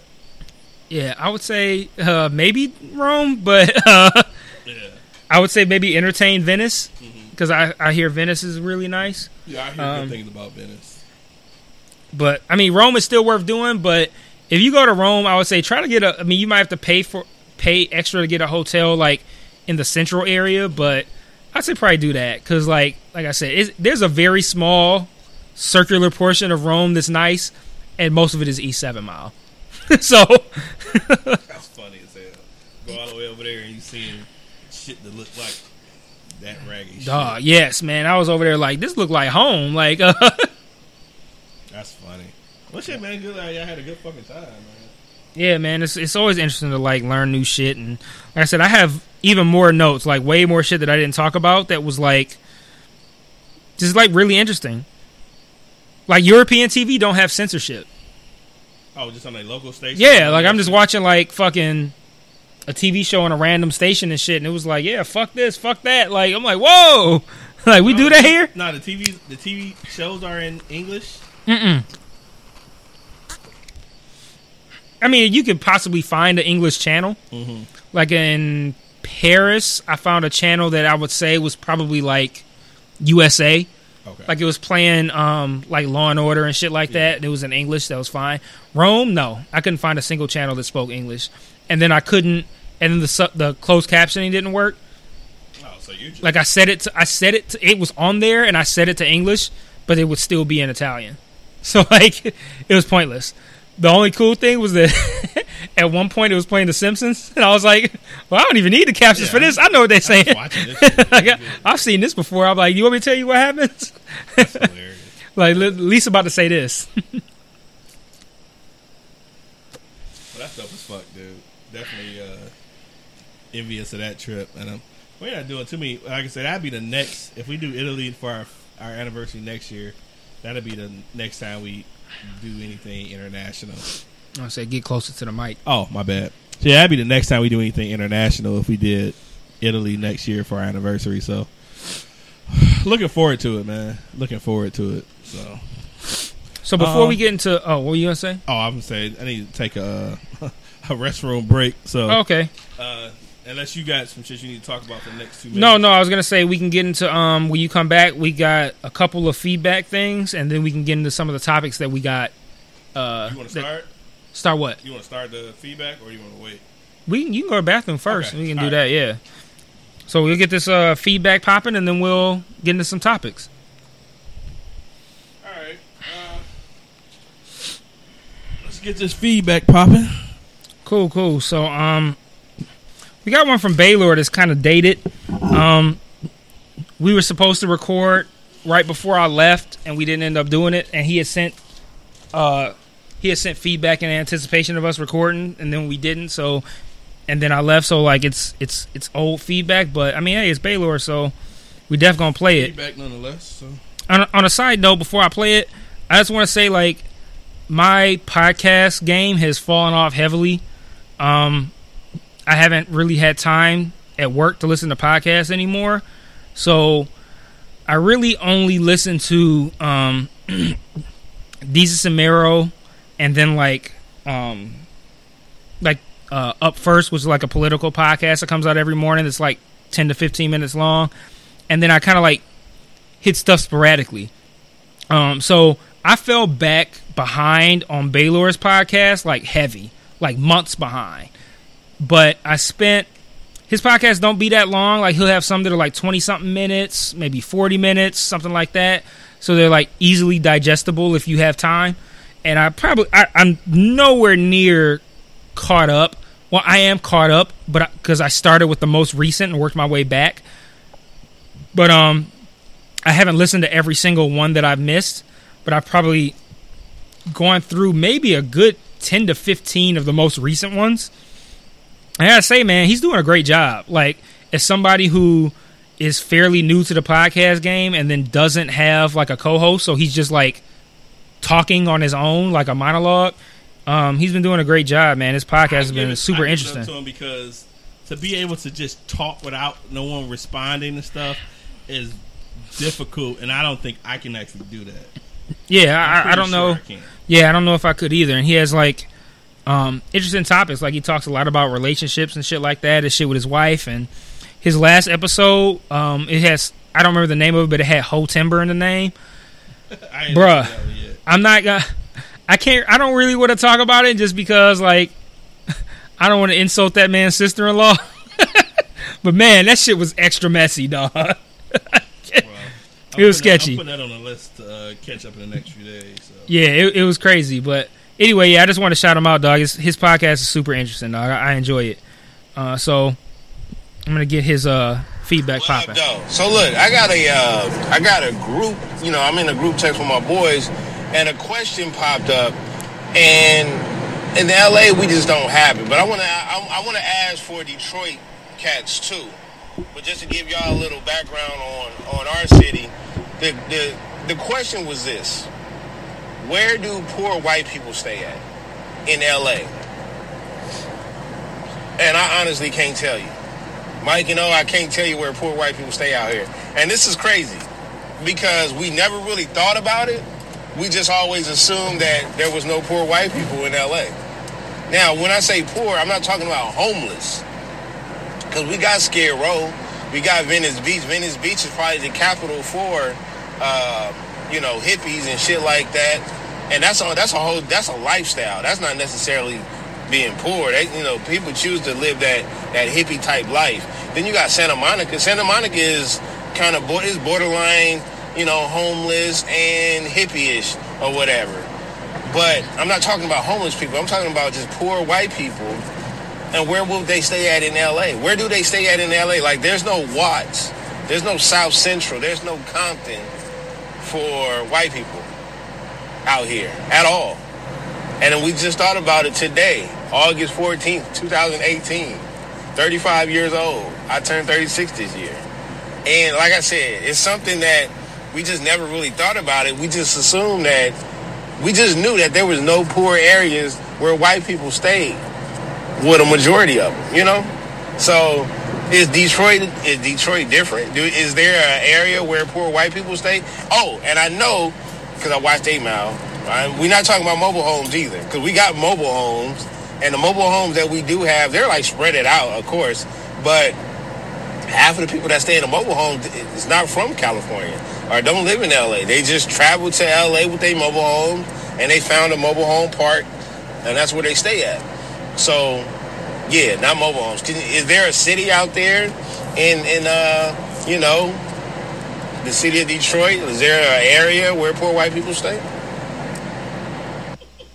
Hmm. I will I didn't think that. Was, I didn't think that was, definitely wasn't the question. Definitely Well- was the question I thought he was going to. Well, when he ruled out mobile homes, that kind of took a lot of took a lot of my answer out.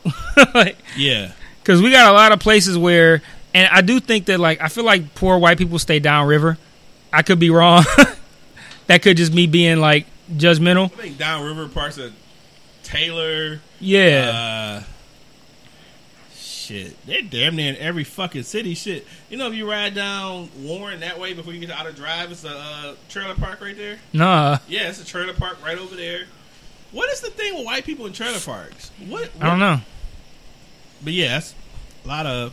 I mean, that's it's parts of the city. I mean, shit, it's white people in Brightmoor. I was gonna say that like poor white people stay in Detroit, dog. Yeah, like, yeah, they like- stay here. So, um, I don't think there's no designated white, poor white people area. yeah, I would say downriver, kind of like, and where I feel like there's a lot of trailer, but that's where I feel like there's a lot of trailer parks and shit.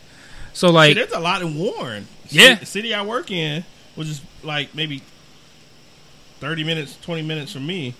It's a lot of poor white trash. Lots. It's a trailer park right next to my job. Poor, Well- poor white trash central over there. Madison Heights.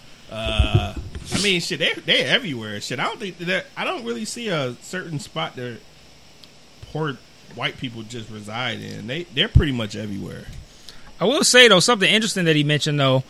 Uh, I I probably said it on the podcast. I don't know if he knows or remembers, but I lived in California for two years, and when I lived there, um, I went to ben- Venice Beach, and I mean, I'm sure I'm sure that with in in my lack of knowledge of of uh, California's population and where they reside and shit, there's probably an actual living space that's not actually Venice Beach that is within Venice Beach. Like I, I I went down the Venice Beach like boardwalk, so mm-hmm. it's like that that was my extent of my Venice Beach experience, but.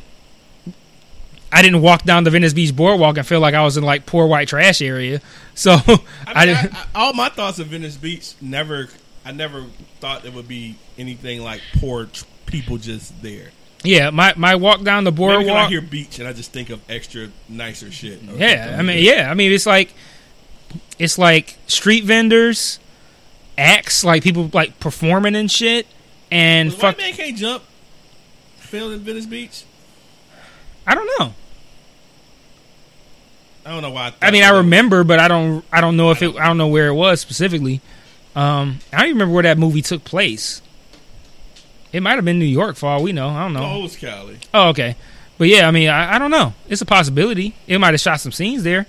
And then there's like outdoor workout areas, like mad brolic niggas is like doing pull ups and shit and lifting weights and shit. Like that was the other thing. That's all I really remember about Venice Beach. And then I, I actually proposed in Santa Monica at uh yeah the Santa Monica Pier. Oh, And- a boy wedding or something? Huh? Was Yeah. Oh, yep. okay, yeah, yeah. Well, I mean, it wasn't at his wedding. It was we Oh, were th- we were LA. there for that, you but there for the wedding. Yeah. It was L.A.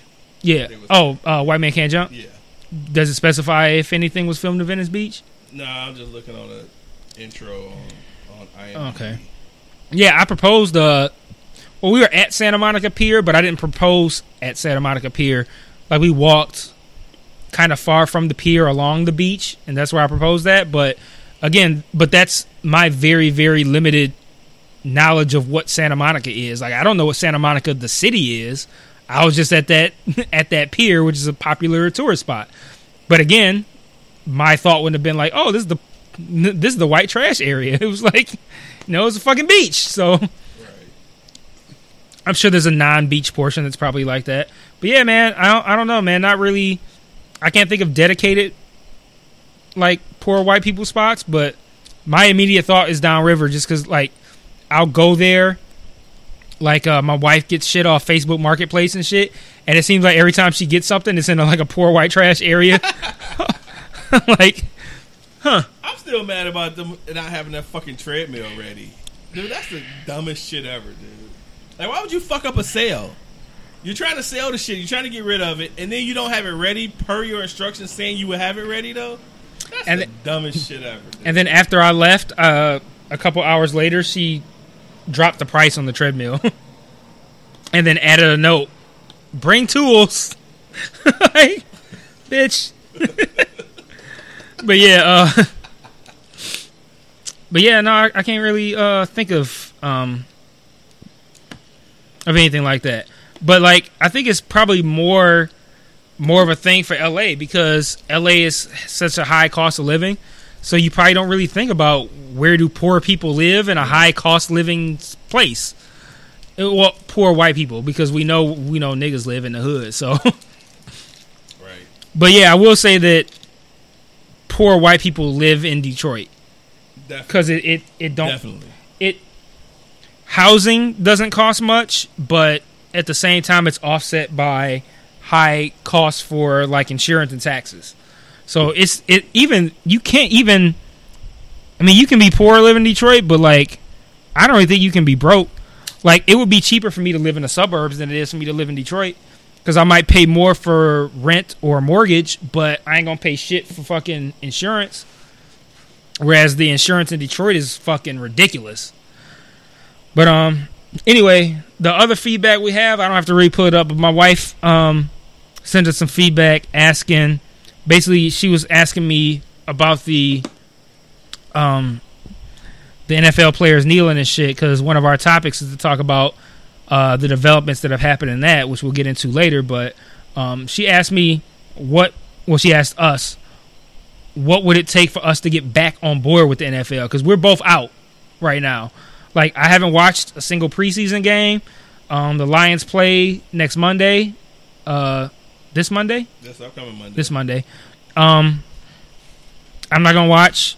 I mean, I'm I'm out, and I think currently the the ban on kneeling is on freeze right now, but because of that, that made her ask like, so if the ban on kneeling is on freeze right now and you still out, what would it take for you to to be back be back in? So, um, what do you think? Have you had time to sufficient time to let it marinate? Yeah, and it's funny, man. When I saw that question, I really hadn't thought about like what would I never I hadn't thought about the answer. Like, what would it really take? Like after this season, like what would have to transpire for me to really get back into the NFL? And I guess, I guess, I'm maybe if the NFL puts no sanctions on however you decide to fucking uh, use your time during the anthem. You kneel, you fucking put a fist up, whatever. It's just fucking I want to say ignored, but there's no penalties involved in none of that shit. You just do your thing and the game starts. No backlash, none of that shit. Right now, that's what I'm thinking, and that could be subject to change. But right now, it would have to be no backlash at all. I mean, you can't help what the media says, what people say, or any of that shit. But from the NFL perspective, no fucking backlash. Let people. I still don't understand why the fuck that's in fucking sports. Like they even have the anthem in sports. Like it's just dumb as fuck. Anyway, I don't know why that has. Why is that a part of sports? I don't get why that's a part of sports. But I think for me, definitely no backlash from the NFL at all. I think I think I would probably need that, but also I think Kaepernick would need to get a job because If he wants to get back in the NFL, I think he should be in the NFL. Yeah, I, I, I agree.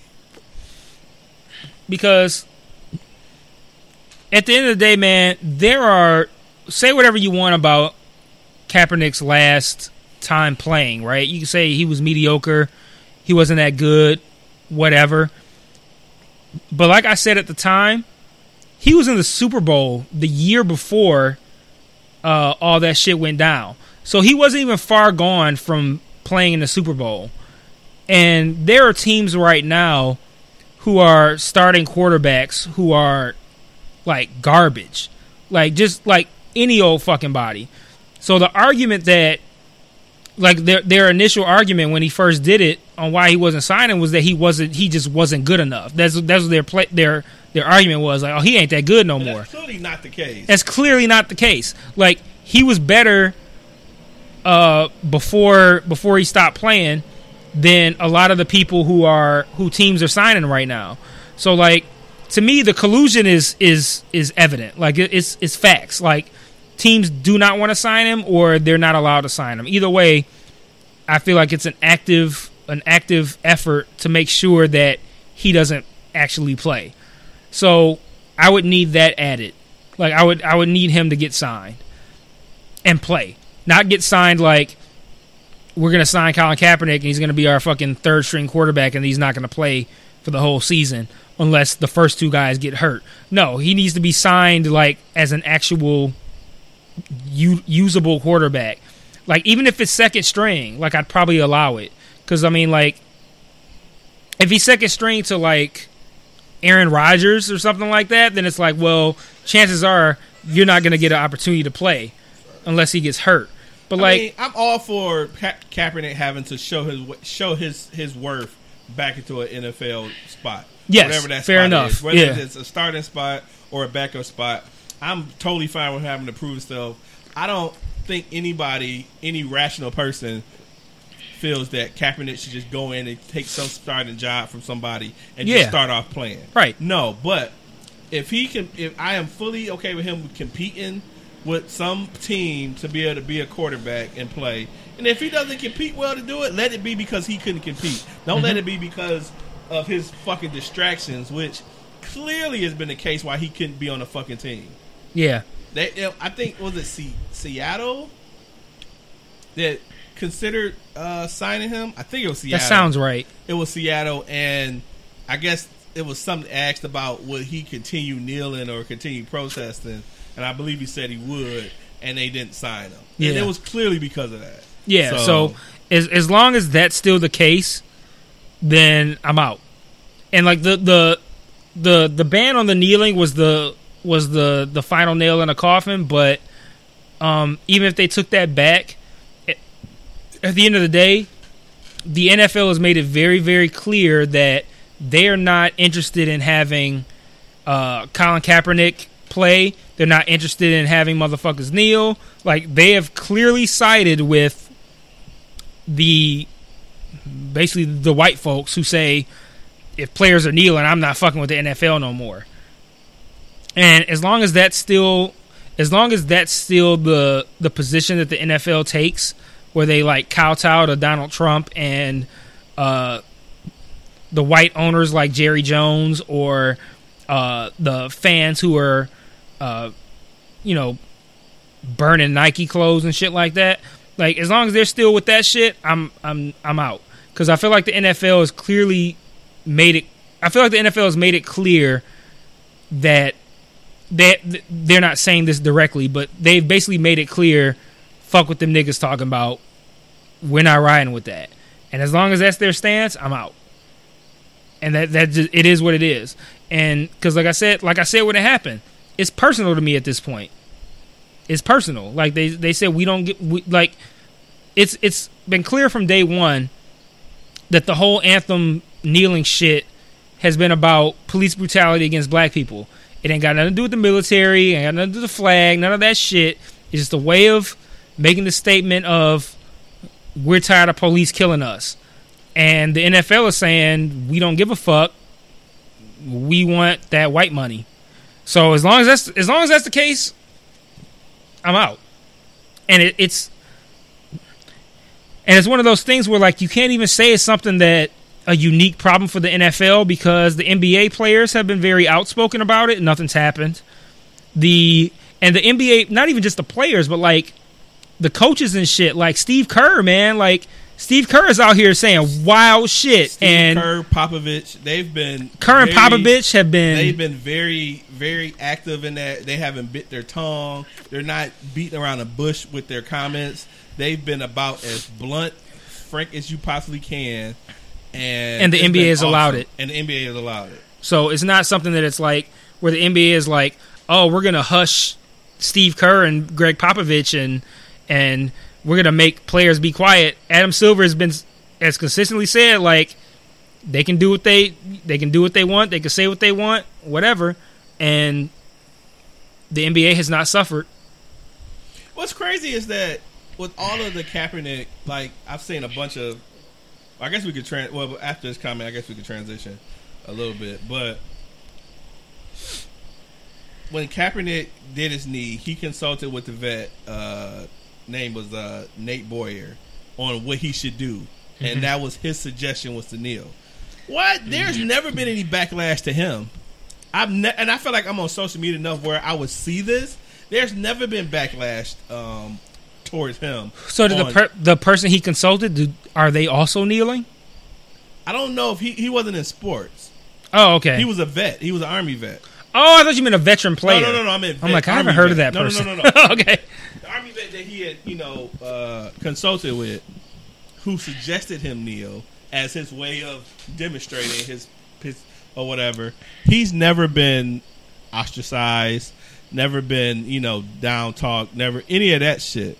So it's like, why do you go after Kaepernick when that was his suggestion? And I'm not suggesting that people go after him. I'm just saying, why never? Why didn't he catch any backlash from this shit? and because at the end of the day, every every anti kneeling uh, stance has nothing to do with the actual reason for the stance. It's just people who want to find a way to justify whatever hatred they may have. So they're like, "Oh, uh, it's disrespecting the flag, so fuck that guy. When it's not about that.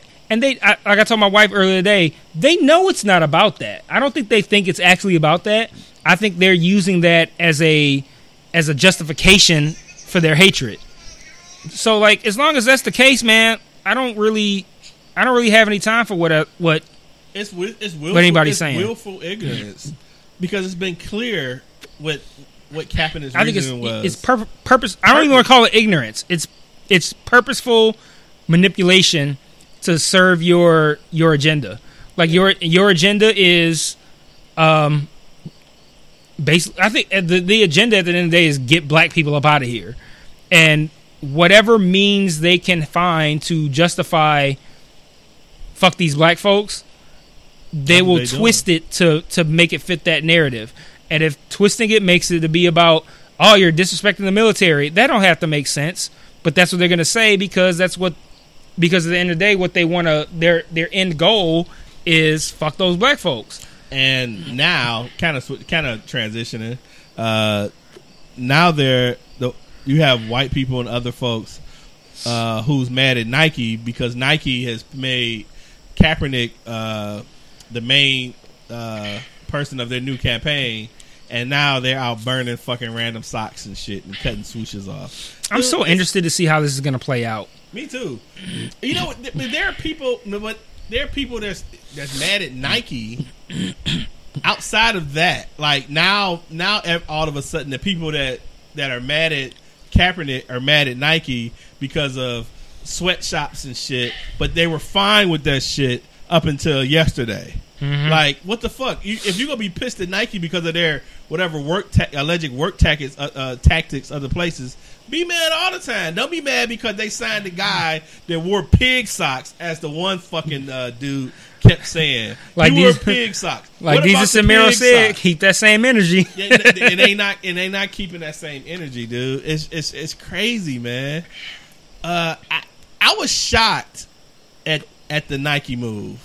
I definitely was. It's gutsy. it's it's, it's gutsy, and I. But you know, people are saying, you know, I mean, Nike is a business, so of course, I don't see them doing this out of fucking, you know, uh, total love for for blacks and equality. And They shit weighed like that, shit but from every fucking angle. They they they they accounted for everything. Oh everything. yeah, yeah. I mean, so it's a money move for sure for them, but it's still a move that a lot of other fucking companies wouldn't make. He's lost endorsements from this whole thing because of that. He lost his fucking job, so you know, for them to, it's still a gutsy ass fucking move, and I I, applaud it. It's dope as fuck. It is, and it's only to get worse.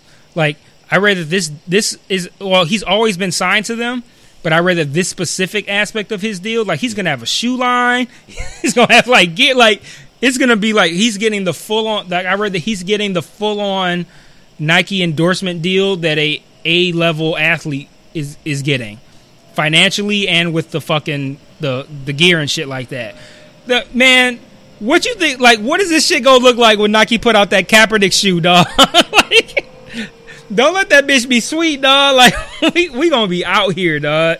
I'm gonna buy myself a pair. Of shit, as long as they ain't ugly as fuck, I'll buy myself a pair. Boy, and these people are mad. Tomi Lahren, she's out here mad as fuck. A lot of people are just fucking angry and shit, dude. They, she posted a, a meme that had uh, Kaepernick and then a, a fucking, uh, I guess, an injured army person. Like, who's really made the fucking sacrifice? And Oh lord. and I think she did one where I can't find it, but it was uh, what was the officer? What was the the, uh, the army dude who was a, a former player? Tillman? Tillman brought Tillman up. I'm like, no, she know the fucking Tillman was killed from friendly fire, and they tried to hide the shit. So, and that takes nothing away from him. I think he was uh, he, he did a great thing, but don't make it seem like he was out in the fucking field and got you know mowed down by the fucking enemy on some other shit. He got killed by friendly fire that was covered up. So don't make it seem like it was some old you know he went and fought for his country and you know got caught by some foreign fucking bullets and all this other stupid. Even if he shit. was, what they got to do with Kaepernick? it doesn't. It doesn't. But I'm like, Pat Tillman might be alive and support Kaepernick. We, like, Yeah, he would know. definitely support Kaepernick. he would definitely support Kaepernick. But I mean, you know, I don't know. She, I, I hate that woman, dude. I truly hate that woman, dude. I, and I was telling somebody this. Um, oh, it's fucking uh, what's her name? Yoli. Uh, I was telling her like I think that a lot of these these Fox News type personalities are like literally trolling us. Like I don't think that they actually believe a lot of the shit that they say. I think they I think that's their character that they play. It's almost like a like they're actors. And they do that because Fox or whoever pays them to be that inflammatory person who says that kind of shit and who who pumps that narrative into the minds of the fucking lemmings who fucking watch their shows and believe all that shit. Like I think that I, I really feel like a lot of these people don't even believe half that shit, but that is their job is to be that person. And I feel like she's probably one of those people. Like her and Coulter, a lot of these Fox Fox folks, O'Reilly and Hannity and all that shit. I feel like they they're playing a they're playing a part. Like yeah, I bet they believe some of that shit, but I also feel like they are almost like contractually obligated to say crazy shit, off the wall shit that doesn't have anything to do with what's actually going on, but it's what their listeners want to hear. but yeah, it's I'm gonna I'm I'm a cash out on Nike, dog. Yeah, I, I, I really want to. I really just said they would bring out just a black Kaepernick jersey. It don't have to be a team or nothing. Just a uh, whatever apparel he he. If it ever happens, I'm definitely buying all of that shit. Every single fucking piece. Every piece. Yeah, and I want to, I want to push it more too. Like, I felt like I was being almost kind of like risque by putting like an Abdul sticker on my laptop at work, like s sh- outwardly showing my support for a a leftish, fucking very progressive Democratic candidate for mayor. I mean governor, and being outright with my support. Like I'm leaning more toward that. Like I'm not going to sit out here and try to sell people on pro Kaepernick stances or anti NFL stances or anything like that, but I will subtly show my support for that kind of shit. So like I'll buy a Kaepernick jersey, I'll buy his shoe line, you know, any of that kind of shit. I'll rock it at work and let it be known like this is where I stand because I feel like right now there's a a subset of us, us being people who who feel this kind of way, who only preach it amongst each other. And I feel like there's a very clear divide in this country between people who support um, equal rights, gay rights, uh, um, uh, black rights, uh, you know, shit like kneeling or um, anything for like um, just anything that's like very progressive, and then people who are the opposite end of that stance, who are very anti anything that's not white. And I think that I'm kind of taking an opposite approach in that I feel like opposite from well actually I'll talk about it in a minute. Opposite from certain other black folk stances who are kind of like trying to I guess extend an olive branch. And a, a good example of this was um I know you you not Facebook friends with him no more, but Tafari made a post about um, there was a video of a, a guy with a black daughter, black guy, black daughter, and she had um like dreads or something like that, or braids or whatever, like a you know standard fucking black hairstyle. And her school would not let her be at that school with that hairstyle. I've read about that. Yeah, and and in the video, dude is like, I understand that's your rule, but I don't think it's fair. Like, uh, like that's your rule, and I, I respect that, but I don't think it's right. And I commented on it, and I was like, you know what? I'm sick of us extending this olive branch. Like, I see that's your rule, and I respect it. Like, don't respect that rule. That's a fucked up rule. Like, rules aren't meant to be respected. Like, if they're not right. Like, have some sort of backbone. Take a stance on what's actually right. Don't just be like, oh, that's somebody's rule. I told him I was like, if I had a sign on my That lawn, kid. yeah, his daughter. Ain't no, ain't nothing to respect. Yeah, don't respect that because I'm like, I told him I was like, if I had a sign on my lawn that said no gay people allowed, and I'm not gonna expect a gay person to respect that and be like, oh, I'm not gonna go, I'm not gonna walk on this person's lawn because he has a no gay people sign. I'm like, don't respect my no gay people sign. I'm a piece of shit. Fuck my sign and fuck me. Like, don't act like somebody made some arbitrary rule that because they made this rule that it's worthy of respect. It's not. Like, and we need to stop playing that role of like uh like trying to fix things and trying to like oh okay well let's let's let's find a middle ground and let's meet meet at a common place like don't try to find common ground and meet at a middle place with somebody who holds a a hateful fuck shit opinion fuck that person they don't need to have that opinion they don't deserve respect and i don't want to i want to kind of like make more of a stance on like what's right and not about uh, keeping quiet because of who might not agree or whose rule it is or any kind of any that kind of shit. Like I don't. I think I feel like we're doing that too much. And I told I uh, on that post I was like, why do we have to always try to like? Why do we have to be the bigger man? Like we have been shit on for centuries, and we're still out here trying to find middle ground. And like uh, my wife was watching The View earlier, and Whoopi Goldberg was saying like, you know, trying to make a case for why uh, trying to explain to somebody else who's on the panel. I don't know none of these hoes' names. Try to trash. Uh, trying to explain why, uh, you know, why Nike stance is cool and all that kind of shit, and and how if we just had conversations and we could meet at the same place and all that kind of shit. I'm like, if you adopt that mindset, we're never gonna win because we're the ones trying to find trying to find common ground, but they ain't trying to find common ground. They're like, fuck what y'all talking about. They they want us up out of here. They're not trying to find middle ground. So as long as we we keep extending our hand trying to uh trying to find common ground, they're gonna keep stabbing us in the back. Like it's it's no point. So I'm like, why even do that? Like just stand firm on what you believe in, and don't be afraid to say that somebody else's opinion is garbage. Like, don't be out here like, oh, it's their opinion, so we should have a discussion and try to find. Like, no, like people who feel like it's okay for the police to kill black people, you're not going to find middle ground with them. You're not going to convince them. here Like I, I respect police, but they shouldn't be doing this shit. No, yeah, they're not going to be like, oh, what? You right? No, they're going to be like, no. I just, I, I, and I'm with you. I just hate the fact that we have to be re- respectable, respectable Negroes and watch everything around us go against us, and we're supposed to respect it and whatever the fuck. No, I don't respect. My child has a certain hairstyle, and they can't get into a fucking school. I'm not respecting your school. Fuck you and your school, and that shit needs to be changed. Yeah, I'm gonna piss Flat on the front. out. I'm gonna piss on the front door. Fuck Yeah. y'all. I respect your school. he was like, "That's your rule, and I respect that, but it's not fair." Like, no, No, there's no respect in that. You you're discriminating against my kid. Fuck your rule, and I don't respect it at all.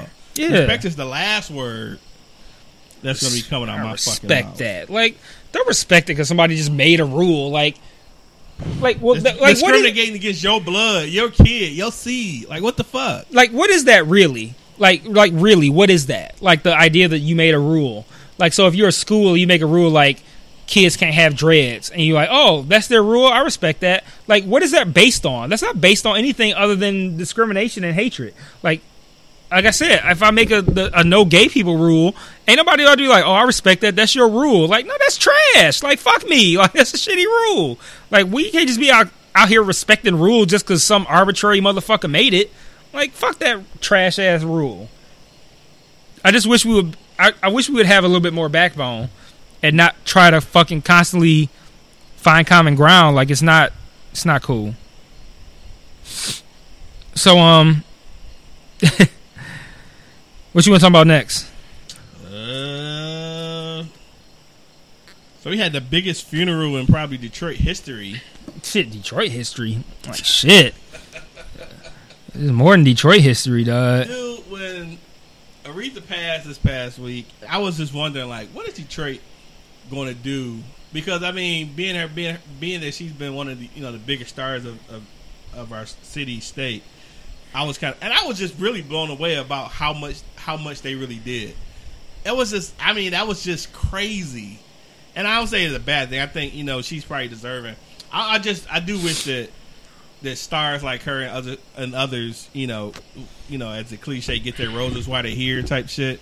You I know, agree with that. I, I you just wish that you know you could celebrate these people while they're here. Like you know, Yeah. they went o- uh, they went you know over and beyond for her, and it's all for everybody else. You know, so that was the only kind of you know, I guess neck I guess con I had. Before we talk about that funeral, though, I just want to point out too that it's weird that, like you said, the idea of getting the rose while you're alive, like it's weird how people get praise after they die that they wouldn't have even got while they were alive. And again, to keep with the theme of this podcast, what it seems like right now, keep that same energy. You don't got to be out here like fuck so and so, but you don't have to all of a sudden like search for reasons to worship this person just because they died. You can be like, okay, they died, respect, or or not say anything. Like Like, why does your why, why does your your your response have to come? Like, if you wouldn't have said it when they was around, why would you want to say it? Like, is it cool to be able to give someone reverence when they die? Or I think that that's kind of what it is. It is, and and I want to say I get it, but I don't because, like, I, I, again, out of respect, I'm not gonna like go in. But like, why are we all so pro John McCain now? Like, I don't, I don't get it. John McCain is not. John McCain is not somebody who is worthy of our praise. John McCain did a lot to thwart the black movement throughout his time as a politician. John McCain has a whole lot of instances of being a fuckboy. Like, you can't just be like, oh, he was a war hero and he was mad cool. I think it's because he had shade for Trump, like, over the course of the past year or so, that people are like, oh, yeah, that's cool. Just like how they see uh, Bush Jr. give Michelle Obama some candy and they're like, oh, man. George Bush Jr. was so cool. I miss George Bush. George Bush Jr. was a piece of shit. But I think like I think a com- well, I think with McCain is a combination of of hate for for Trump and I felt like he he respected Obama a, a, a decent amount. Like there was, uh, you know, times I think when he was on his campaign trail and the lady was trying to, you know, slander Obama, and he was just like, you know, that's not that person. You know, we have differences, but you know, that's not who he is. Blah blah blah. So I think those are combinations of maybe why. But I think in general, I think if you're not a total shithead, people are going to try to say some nice things, you know, Which is uh, fair. uh, about you or whatever. But I mean, I think people who really know the history of people know that you know some people like McCain. He done a lot of lot of crash shit towards you know uh, people of color, uh, said crash shit and so forth, and you know, but yeah, kind of just- different. I mean, I just don't feel like John McCain is somebody who is worthy of the kind of praise that he's getting. I think, and it's it's fine to just not say anything. right. I haven't said shit. When John McCain died, I posted the story on Facebook with no commentary and went on about my life. Feel though. Right. Nobody cares how I feel. And if they anybody anybody would probably be able to presume how I feel about John McCain. I don't dislike John McCain. I'm out here like, yo, fuck John McCain, fuck John McCain, but like uh, I I'm a step down from fuck John McCain. like I'm not I'm not I don't feel no kind of way about him. So I'm not gonna sit out here I'm not gonna disrespect the dead man and be like, yo, um, fuck John McCain. I'm just not gonna say shit. But I'm not gonna fab like I'm not gonna like be out here like trying to reach for ways to praise him and shit just because he died. Like he died in, and he's not here anymore, and that's it. Like I don't like that's it. Like I'm not gonna be out here like, well he like, well he did this and well he did like I don't need to reach for for reasons to like say nice things about him. I can just not talk, and I'd ra- I'd rather do that than and this like I said the same thing is happening with Bush. Like Trump has been an insufferable piece of shit, and people have been like now saying good things about Bush, and like Why is he getting praised for crushing on fucking Michelle Obama though? well because everybody stands for Michelle Obama. So like, oh, he fuck with Michelle. Oh yeah, I fuck with him. Oh yeah, oh, I remember he was so funny when he was president. Like, bruh, Like, what, what, what, what presidency did you watch? but man, like I feel like people's like they must have real short term memories, man. That motherfucker was, man. Like I, I don't, I don't understand how people how people are rationalizing ways to like George Bush. Like you can be like, okay, um, Trump is worthy of every ounce of hate you can muster in your body and soul, and that's fine. But reserve that for him. You don't have to also try to make Trump look worse by building up Bush because Bush was shitty in his own in his own regard. Like like you can't I, I can't reflect on George Bush and be like, oh, those were the good times. Like, no, those were not the good times. Like George Bush was a horrible president, dog. Like, Listen, whenever uh, Trump decides to leave, or decides, so whenever he leaves this earth, best believe there will be no high points, no random compliments, no nothing when No. that guy exits the earth at all. it does make me wonder though like if if i don't know if it's possible but if like say after this whole trump shit is over if we somehow manage to find a way to an elect to elect someone worse are people going to find a way to rationalize Well, it ain't it The ain't good side of Trump, like- right. i, I don't know you would think this bad, right you would think no but Oh, it's gonna people are people are rationalizing ways to make bush look good and bush Hey, was man, aw- listen, like bush was the- horrible dog the like, fact the fact that man.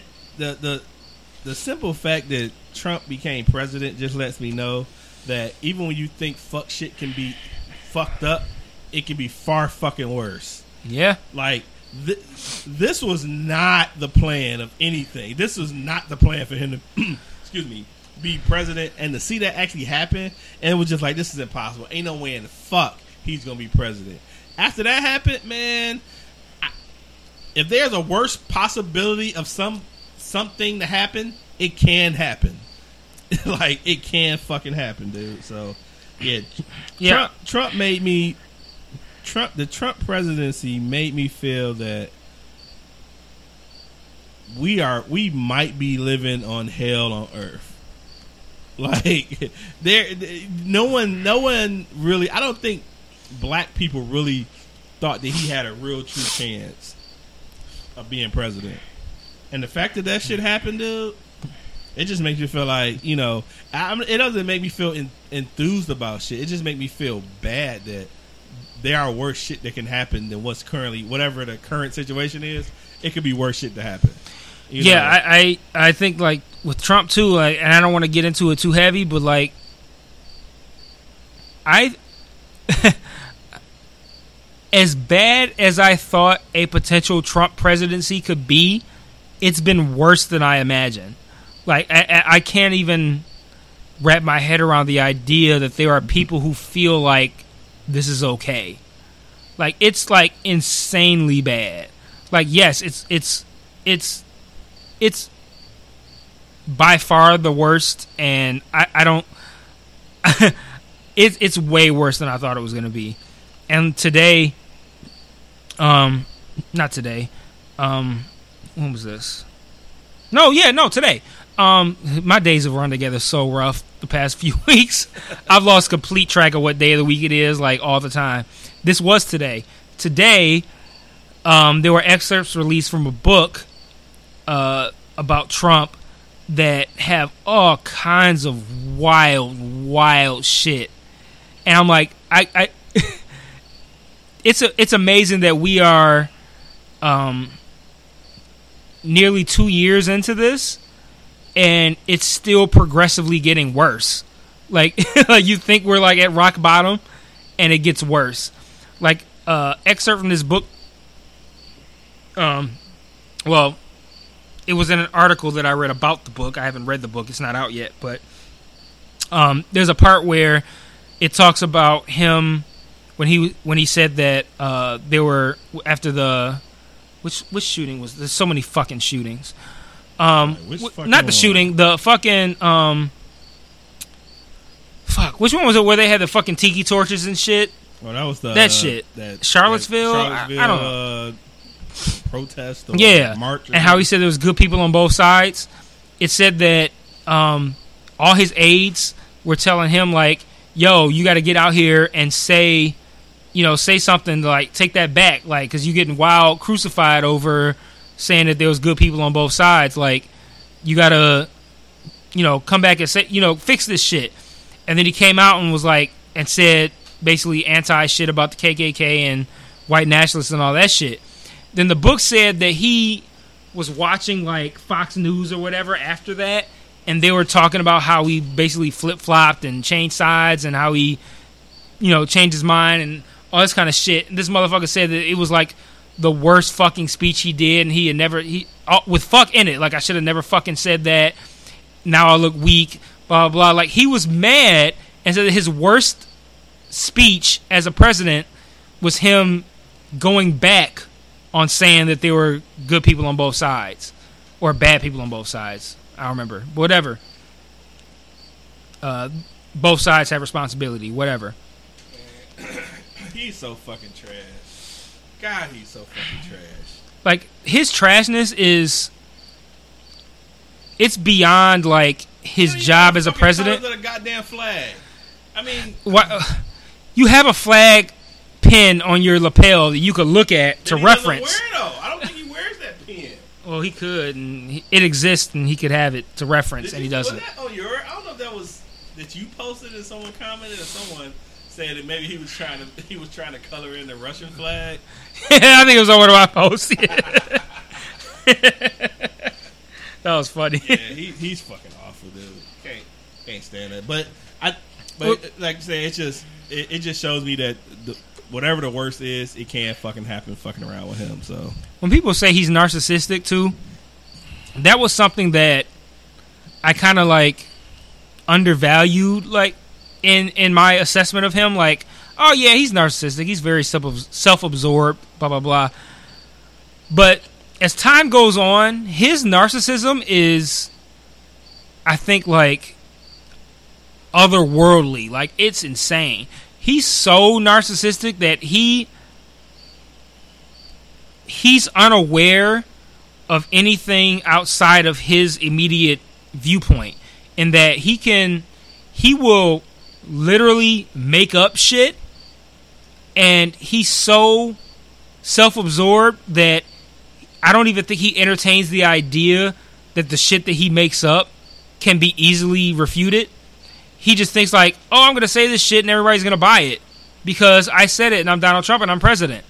And then like things will come out like, "Yo, you made that up. That's not a thing. That's that's completely false." And he acts like cuz he said it, it's not false. Like I like that's crazy to me that you can be so so absorbed with yourself and your own image that you can say some shit and just, it could be complete fucking make believe and you are so confident in yourself that you think that you can actually say that say make believe shit and no one's gonna fucking call you out on it. Like that i think that's the part that like trips me out the most is he'll tweet shit or respond to shit and it's completely like completely fucking made up. It's like not even remotely real. Like this motherfucker made up a poll about himself. He just made it up. Man, he like every media outlet was like what poll is he referring to like why would you make up some shit and think that no one's gonna fact check it and it's because you think that you're just that you're just in your own bubble that much feeling yourself that much that you can just make up some shit and people are just gonna buy it I mean, he the way he tweets and communicates is damn near like onion the onion articles and shit. like the shit you you you don't you it's like this shit can't be fucking real. Like he's like, and I don't even think it was a stretch, man. But he's like Hitler without genocide. like I mean, that's the only thing that's just keeping him from being the most worst fucking person on earth, dog. Like yeah, he he's fucking he's fucking terrible, man. But yeah, enough of him. My fucking blood pressure up. Yeah, I could talk about like just all the things I've seen with him and how trash he is. I could I could do it forever, man. It, it's so I've spent a, a kind of like a large amount of time just thinking like about him, like like stuff that he says and does, and how crazy it is, and it's so mind boggling. But let's not talk about that. So I want to talk about two more things before we can wrap up. How? Uh, what time are we at? We're over two hours. Oh shit. Okay. So two more things. I want to go back to Aretha's funeral. There's a couple things to talk about from there. Okay. One, Michael Eric Dyson, Dog. my man, dog. Michael Eric Dyson. Uh, like I've always been a fan of Michael Eric Dyson. I probably talked about it on the podcast before. He's one of my favorite people, dog. When he's on Bill Maher's show, I fucking love it. Michael Eric Dyson dragged this motherfucker for filth so bad, dog. It was so good. It was so good. I'm watching it, and, and for the record, I I either watched or heard the entire Aretha Franklin funeral. Okay. Because me and my wife were off. We had just got back from the vacation. She was like chilling on the couch, just, and it was kind of like a thing where like, yo, let's just turn this on and check it out. And you know how long it ran. She ended up. It was on the. It was on the TV the entire time. I mean, it ran a whole workday and some. right. like people got off work and it was still going on and shit. Right. And she was watching it. It was on the TV. I was working on my photos from the vacation. So I was either watching it or hearing it. So I heard the entire thing. And Michael Eric Dyson's part was so fucking dope, dog. I was like, Like, I legit. I was legit turned up. Like, I wish he would have did the eulogy. yeah. Like, I mean, his his shit. You didn't have to do it. Just just just just keep it on him. man, it was so good. Like Michael Eric Dyson's vocabulary shits on mine, and I consider my vocabulary to be better than probably anybody that I know. My my my friend Larry, his vocabulary is second to none. I'd probably say Larry's exceeds mine, but like other than that, I can't think of nobody with a better vocabulary than mine. And Michael Eric Dyson says shit that I had to Google. I was like, I don't. I turned to my wife. I was like, I don't even know what that means. He called him like a lugubrious leech or some shit like that. I don't know what the fuck it was. Leech. I had to Google lugubrious, though. I was like, I've never even heard that word before. Like, so that that that turned me up on strictly a nerdy sense. Like, yo, this thing just said a word I don't know. like, but yeah, that was dope. And then um, that fucking trash ass preacher that was fucking grabbing on Ariana Grande's titties and shit.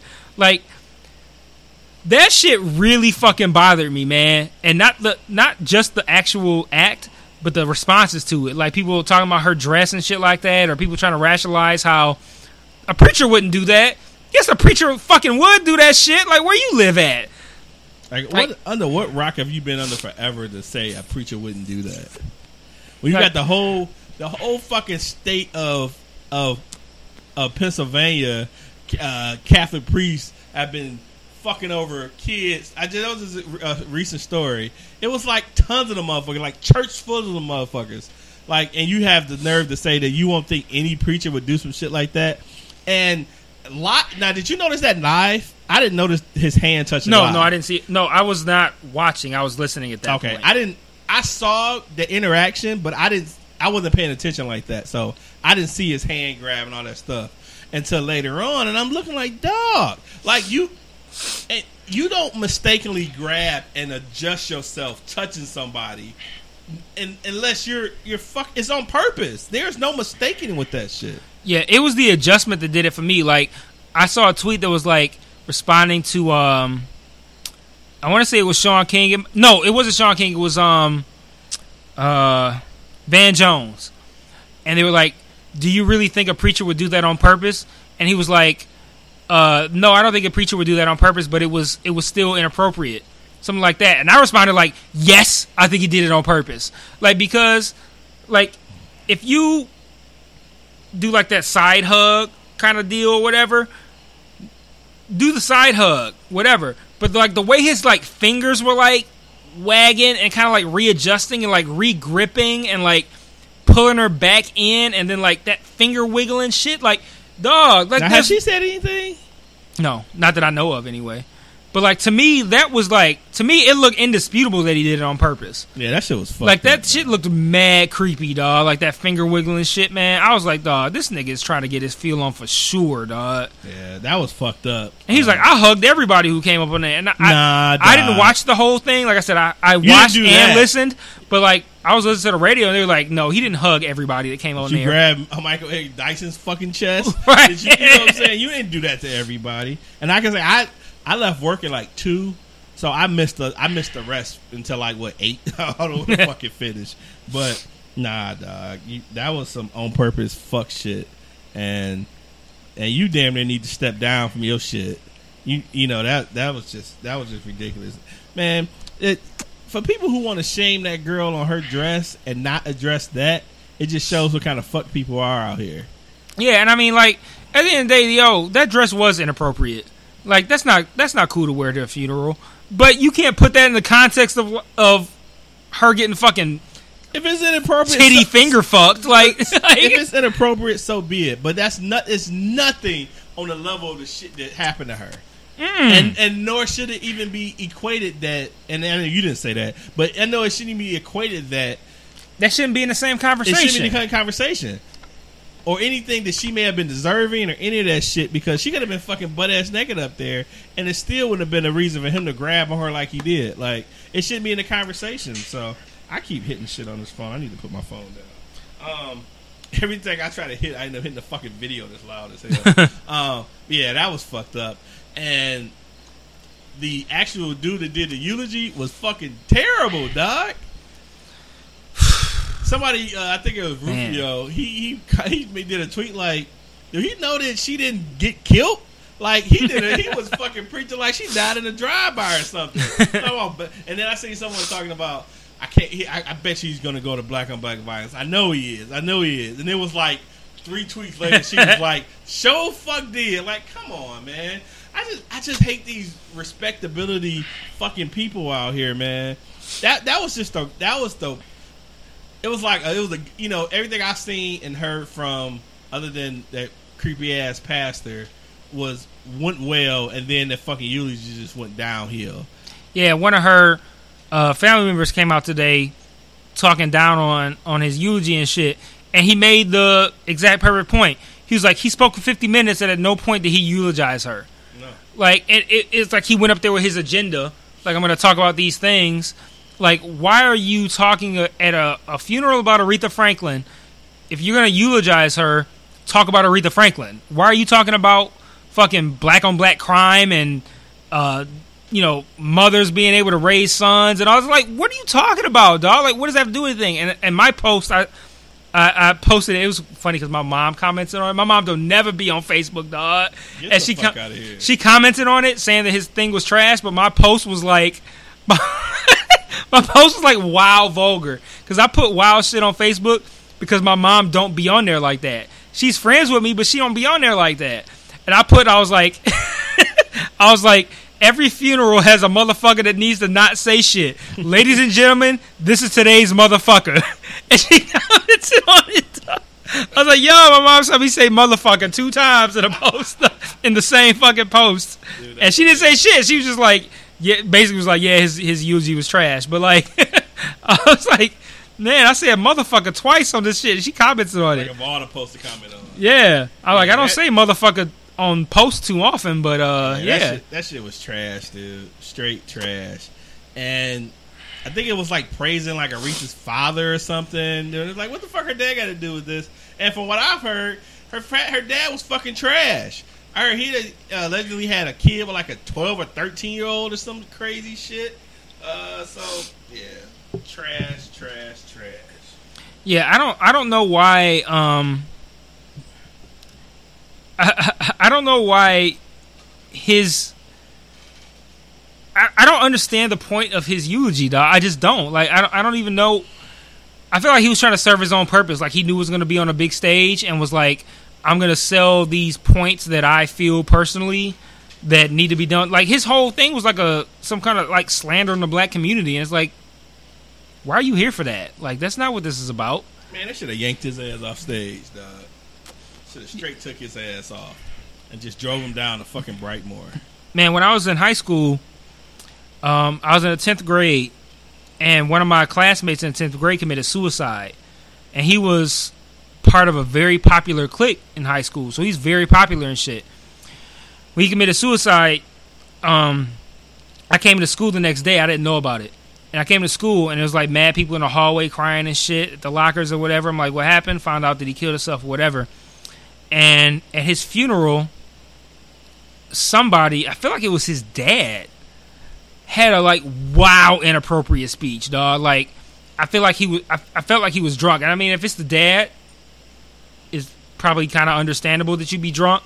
But like he I, I can't remember it's, it's been a long time so I don't remember exactly what he said that was wild and inappropriate, but I remember all of us kind of looking at each other like, "Yo, somebody might need to get him off the stage." his his speech is like crazy inappropriate. And I don't know why that's a thing. Like I feel like it, there's always somebody who speak at a funeral that needs to not be talking, and Dude, he was aunt- that guy. My aunt spoke at my dad's funeral, and I left. I was just she was just over talking shit. She was His just sister? ex- yeah, yeah, the older sister, and uh, yeah, that shit was ridiculous. I was just like, what the fuck is she doing? And I fuck, I just I ended up going to get some something to drink or something. I just walked out and shit, and she just kept going and kept going. Like she need to get her ass yanked off. Like that shit was the worst shit ever, dude. I don't get what why why funerals breed people that want to just make the agenda about them and shit. yeah, That shit is just ridiculous, man. But, I don't even want to talk and shit like that, man. Like I had to, I eulogized my grandma at her funeral. I spoke, Oh. and I just wrote, you know, I wrote some shit beforehand. Like I, I'm not, no modesty. I'm an excellent writer. It made sense that my mom said, "Hey, can you write something?" And I did, and I spoke, and it. At no point did it occur to me to try to make a political statement. like, like, like, what are you doing, dog? Like, why are you making a political statement, dog? Like, you're here for.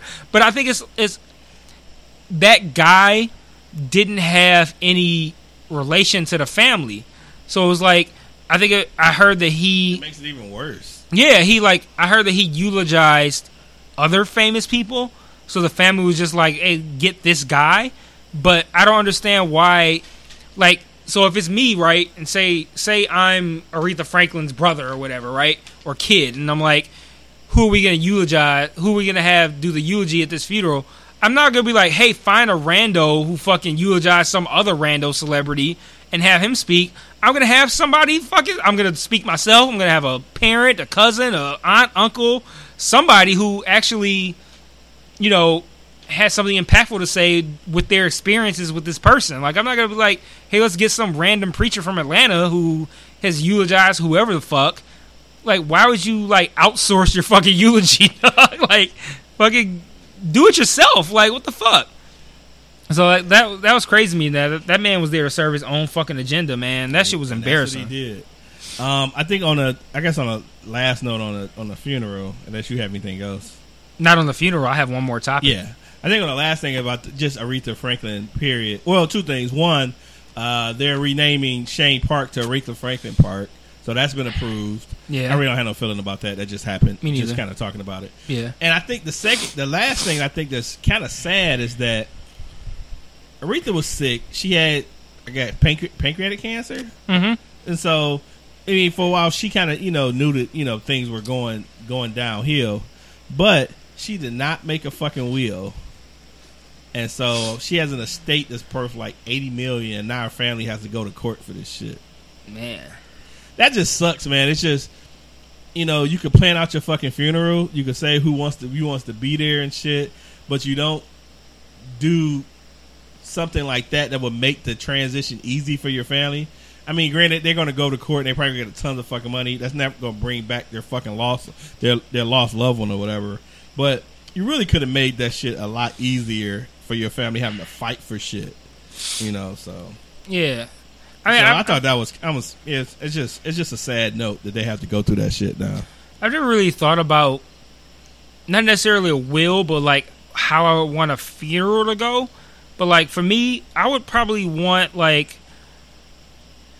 I do. I definitely wouldn't want to outsource talent. Like, Right, I'm right. fine. I'm fine with the people who know me to speak, but like assuming I live to old age, which means that my mom has already passed. Like I would just say like you know I want my wife or my brother or my kids to eulogize me, and that could be it. Like I, I don't understand why it had to be outsourced like that. That's like mad weird. She had a big ass family. Like I, I don't I don't know. I don't understand that. Yeah. and now you got your fucking legendary ass funeral eulogized by a fuckboy, and that's just and that's just life. Like that's just it. Yeah, that's it. Ain't no redos. Yeah, it's, it's, that's it. So that's just Fifty it. years from now, it's like, They're oh, like, Aretha yeah. Franklin died, and a fuckboy did her eulogy. Yeah, and that's gonna be the le- that's go- that's gonna be the legacy of the fucking funeral. Yeah, it was cool, but then Mm-hmm. It was long as fuck, and then a fuckboy did the eulogy. Yep. Yep. So, yeah. So, last topic you have is Can you guess? Oh, M's album. Yes, sir.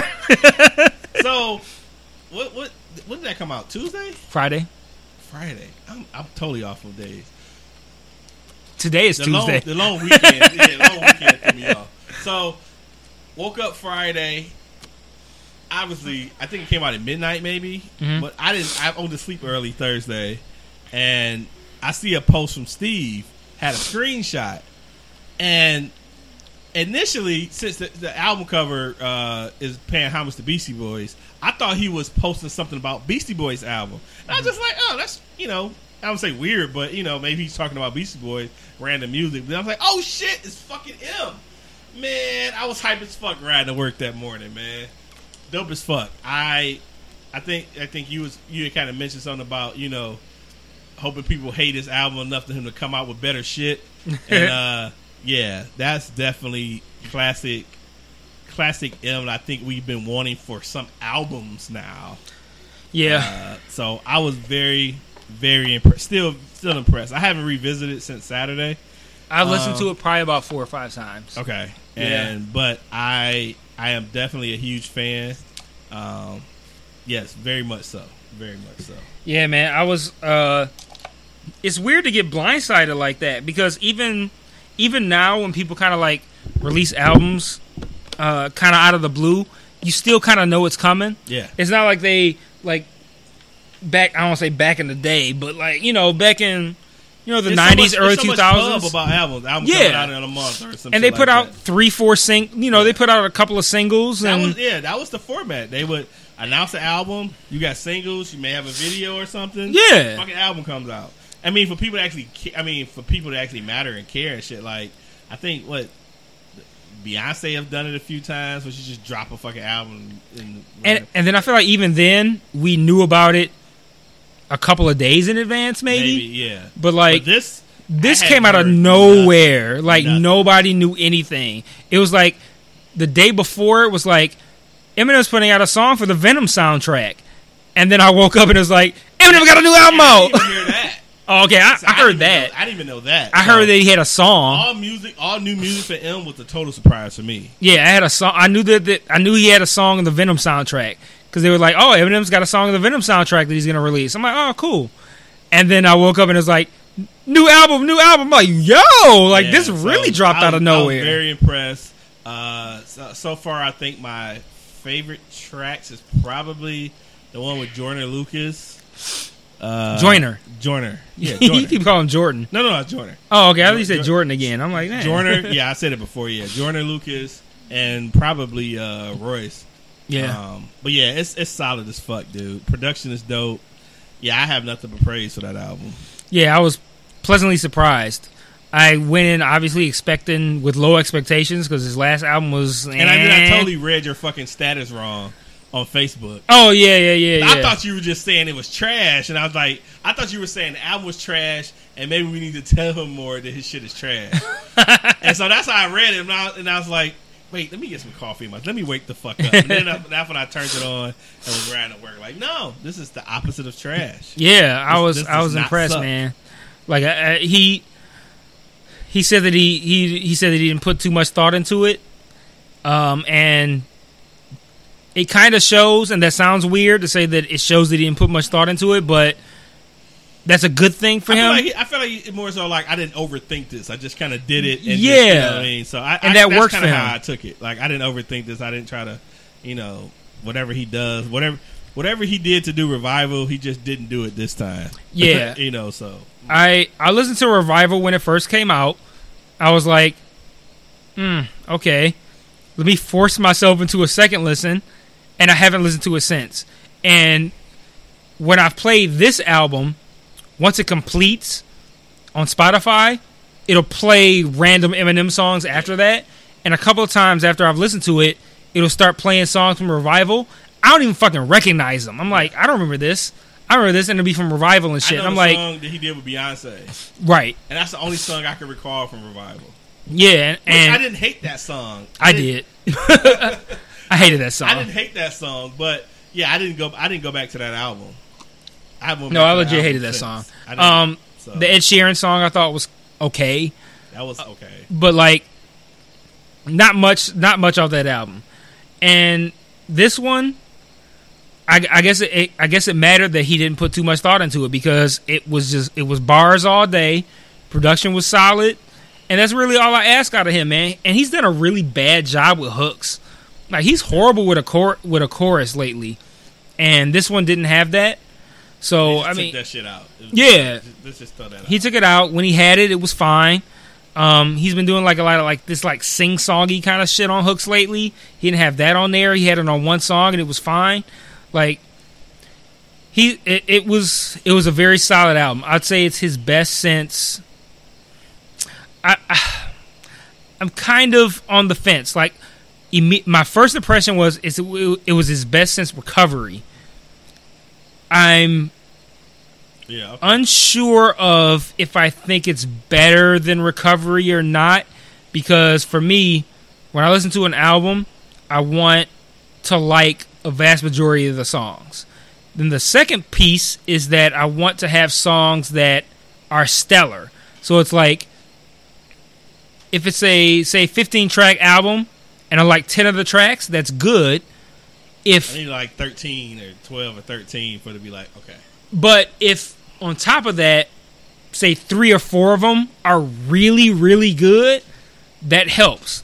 So with like recovery, I would say I liked less of the songs than I like on this one, but recovery had songs that I really, really, really liked.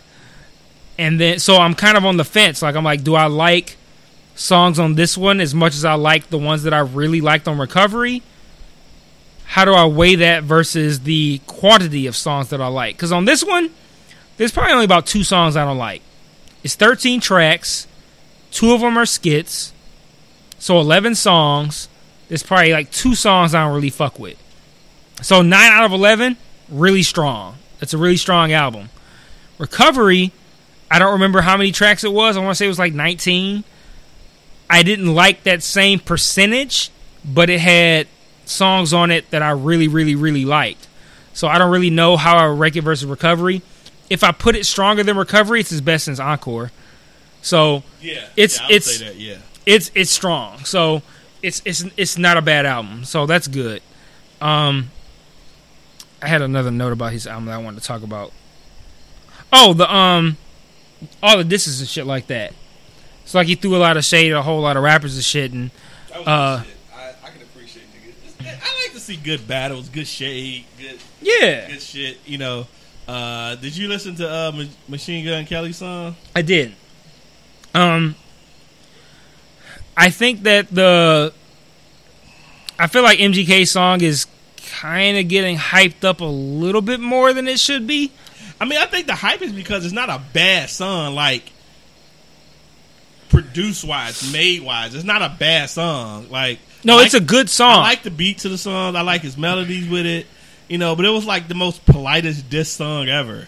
Like, you know, he's complimenting the guy on everything and shit. You're the goat, but you wear sweatpants. Yeah. Like, right, okay. Right, right, right. You're top ten, but blah blah blah. You know, it's just it was like it's like he took a he took like the the rabbit from Eight Mile like stance of complimenting the guy and putting it all out there and you know, but yeah, I, I, I feel like he need to drop an album since he got this buzz. Other than that, I don't know. I, MGK. yeah, because he need to make something out of this shit. Because he's probably gonna get murdered again. Lord. And uh you got Bizarre sitting on the toilet talking about how how he's about to catch it. Dude, I couldn't understand like this this is all that wasn't like a drip, dude. That was like a faucet running. That sounded like a like a f- like your toilet running and shit. Yeah. I think Like that he hit the fucking handle and just held it down and shit. bro. right. I feel like he's. I feel like the if I got so many prayers for MGK if, if Eminem responds because I I feel like as someone who's in the business, you should know what you're getting into. And I feel like he is probably playing his hand like I know I might get murked, but by me responding is going to help me get publicity. So like I feel like he kind of wins regardless. Yeah, no, he, it's, it's a win-win for him. Yeah. it's, it's a win. As long as he can actually produce decent songs out of the shit, Right. The song It- wasn't trash. it, so- it wasn't trash. So he can win. He's going to win. And it's not that he's beating Eminem. He's just winning because he doesn't. He's not sucking at it, and he's getting mad publicity. So and a lot of people don't respond to to him. no, not at all. So I mean, yeah. So, Uh, like, Joe Budden's not going to respond, Right. Uh, who else? I wish he Fucking- would though. I, I kind of wish he would, but I don't think it's going to matter. Um, Tyler may say some dumb, dumb shit, but maybe not. So it's it's just great. It's it's it's a it's a great thing for him, for um, Kelly, Machine Gun Kelly, uh, Yeah. career wise. Yeah, he, he's he's gonna win. He he kind of wins regardless. Uh, the song was good. Um, he he threw some good shots. It was cool. I don't think it's as good as everyone else is saying it is. Like people are like, "Oh man, he came with that heat." Like, okay, it was alright, dog.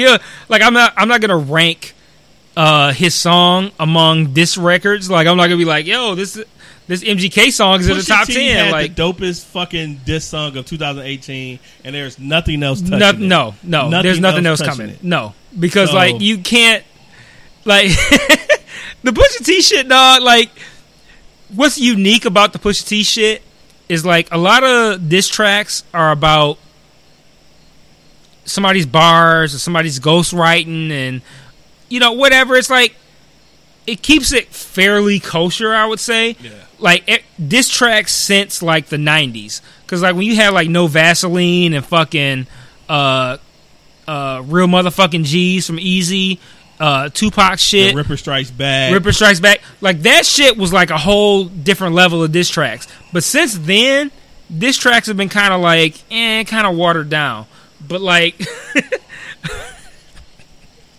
the that Why are you hiding a child? Like, like, like that that shit dog that, and that- it was said with so much like had so passion, much, dog. Like, passion, dude. It was- like- so I mean, you you know, if if we ever you know get to a point of ranking diss songs, that's going to be you know high on the list. When you and, and that's that's going to be mentioned in the No Vaselines and the Ripper Strikes Back and the one that uh, I forget the title with L, uh, Kool Moe Dee diss LL and and speaking of that was kind of the the the theme I believe if he ever talks about it um, uh, Michael Eric Dyson uh, that whole lugubrious leech. The, uh, Oh, that- yeah, yeah, yeah, That was like The uh, alphabet shit. That was uh, like comes it's like a part of Kool Moe Dee's diss to LL of doing that. So, but yeah, Pusha T by far best diss of 2018. It won't be nothing close to it. I don't think ever coming out. the crazy thing is like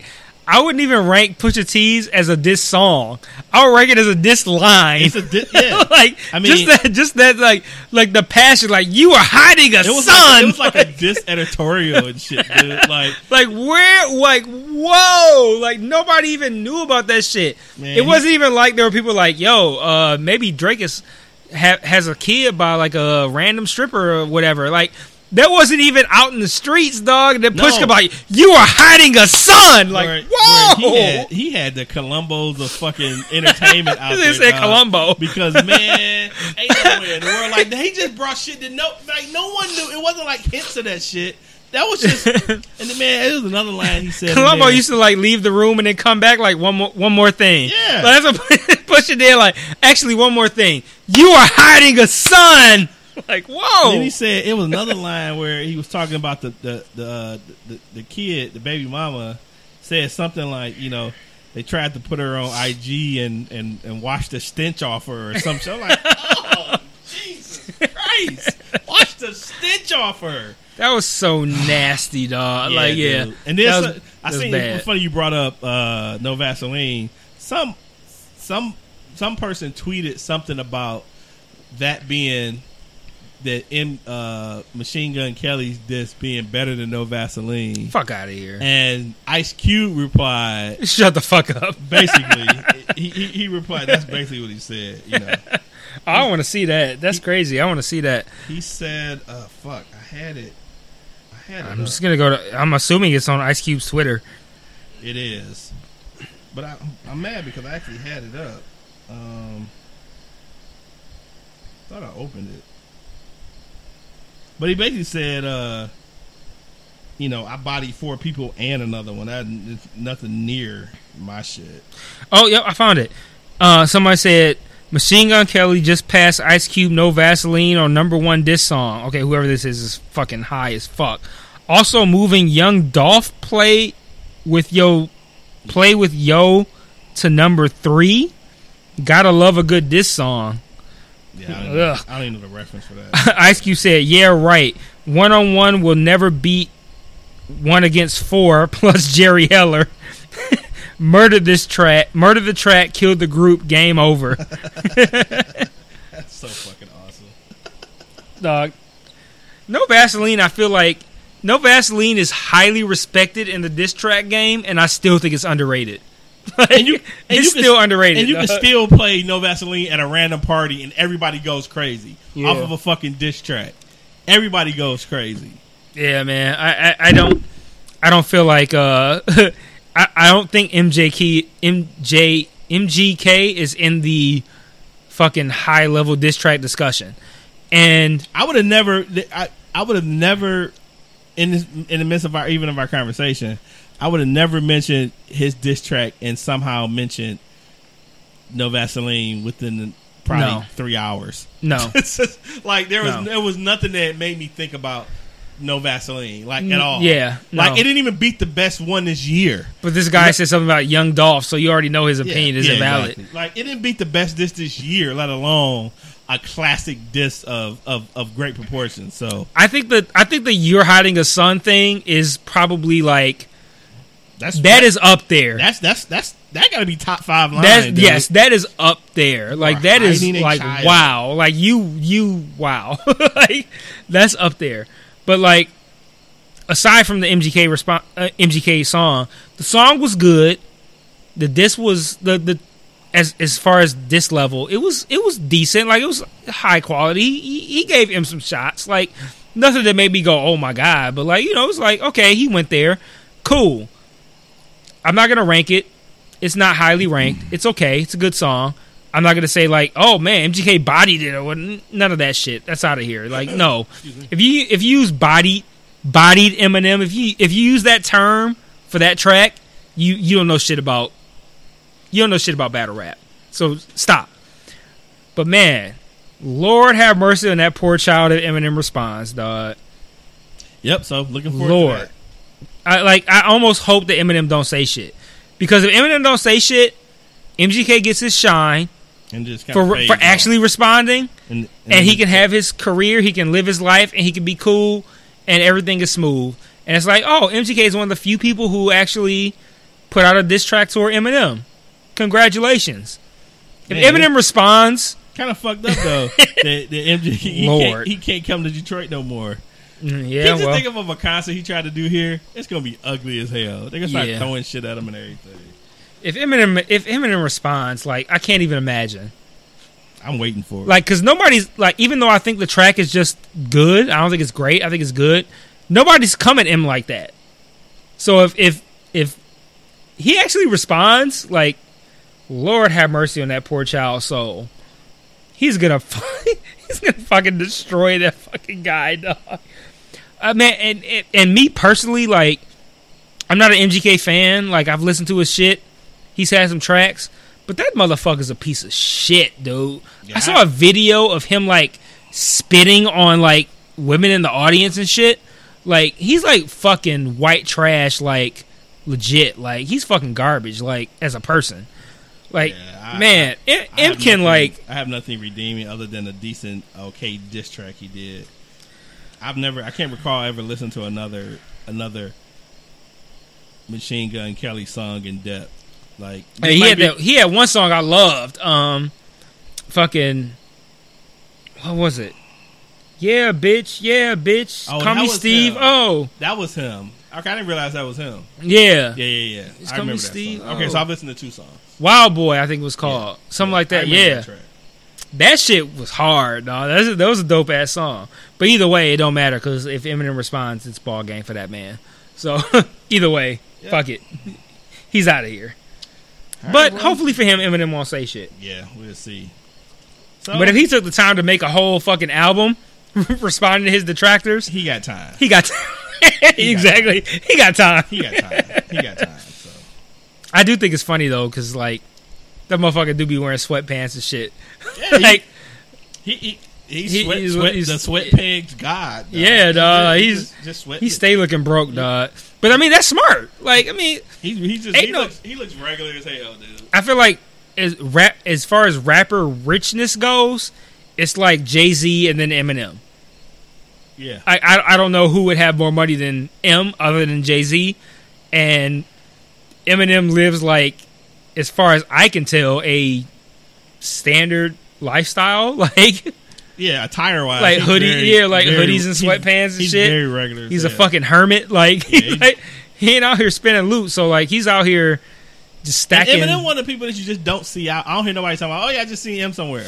Like I I don't, yeah, I don't hear that. I don't.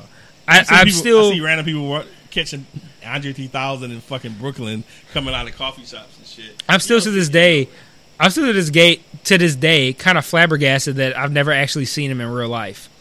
Oh, that is. I, I mean, I mean at concerts, but like you know, like in real life, like around, like I feel like he, I feel like he just like lives in some like big fancy house in the suburbs and has like a everything that he a chef there, and a yeah. fucking maid and somebody who who works for Shipt who goes out there and gets his groceries and shit, and he don't do shit but live in his house or live in a studio, and that's it. Like it's amazing to me that I've never seen this motherfucker, dog. Like ever. And people don't even spot him nowhere. Like I don't hear about Yeah. nobody else seeing him. Yeah, nobody else has seen him. Like I just were like, "Yo, I ran into Eminem, Eminem at Starbucks." or Like, no. Like, nah, he it don't happen. I met Proof. Like I never, I never see, I never see him. And speaking of Proof, dog, that song about D12 was amazing, dog. Yeah, that was pretty dope. That was a great fucking track, man. I thought the bridge was like mad corny, but the hook is great, and the the the story of the song of how Proof dying kind of killed the group, like, but how he feels bad about how they weren't able to find success outside of him. Like, I thought that was a great track.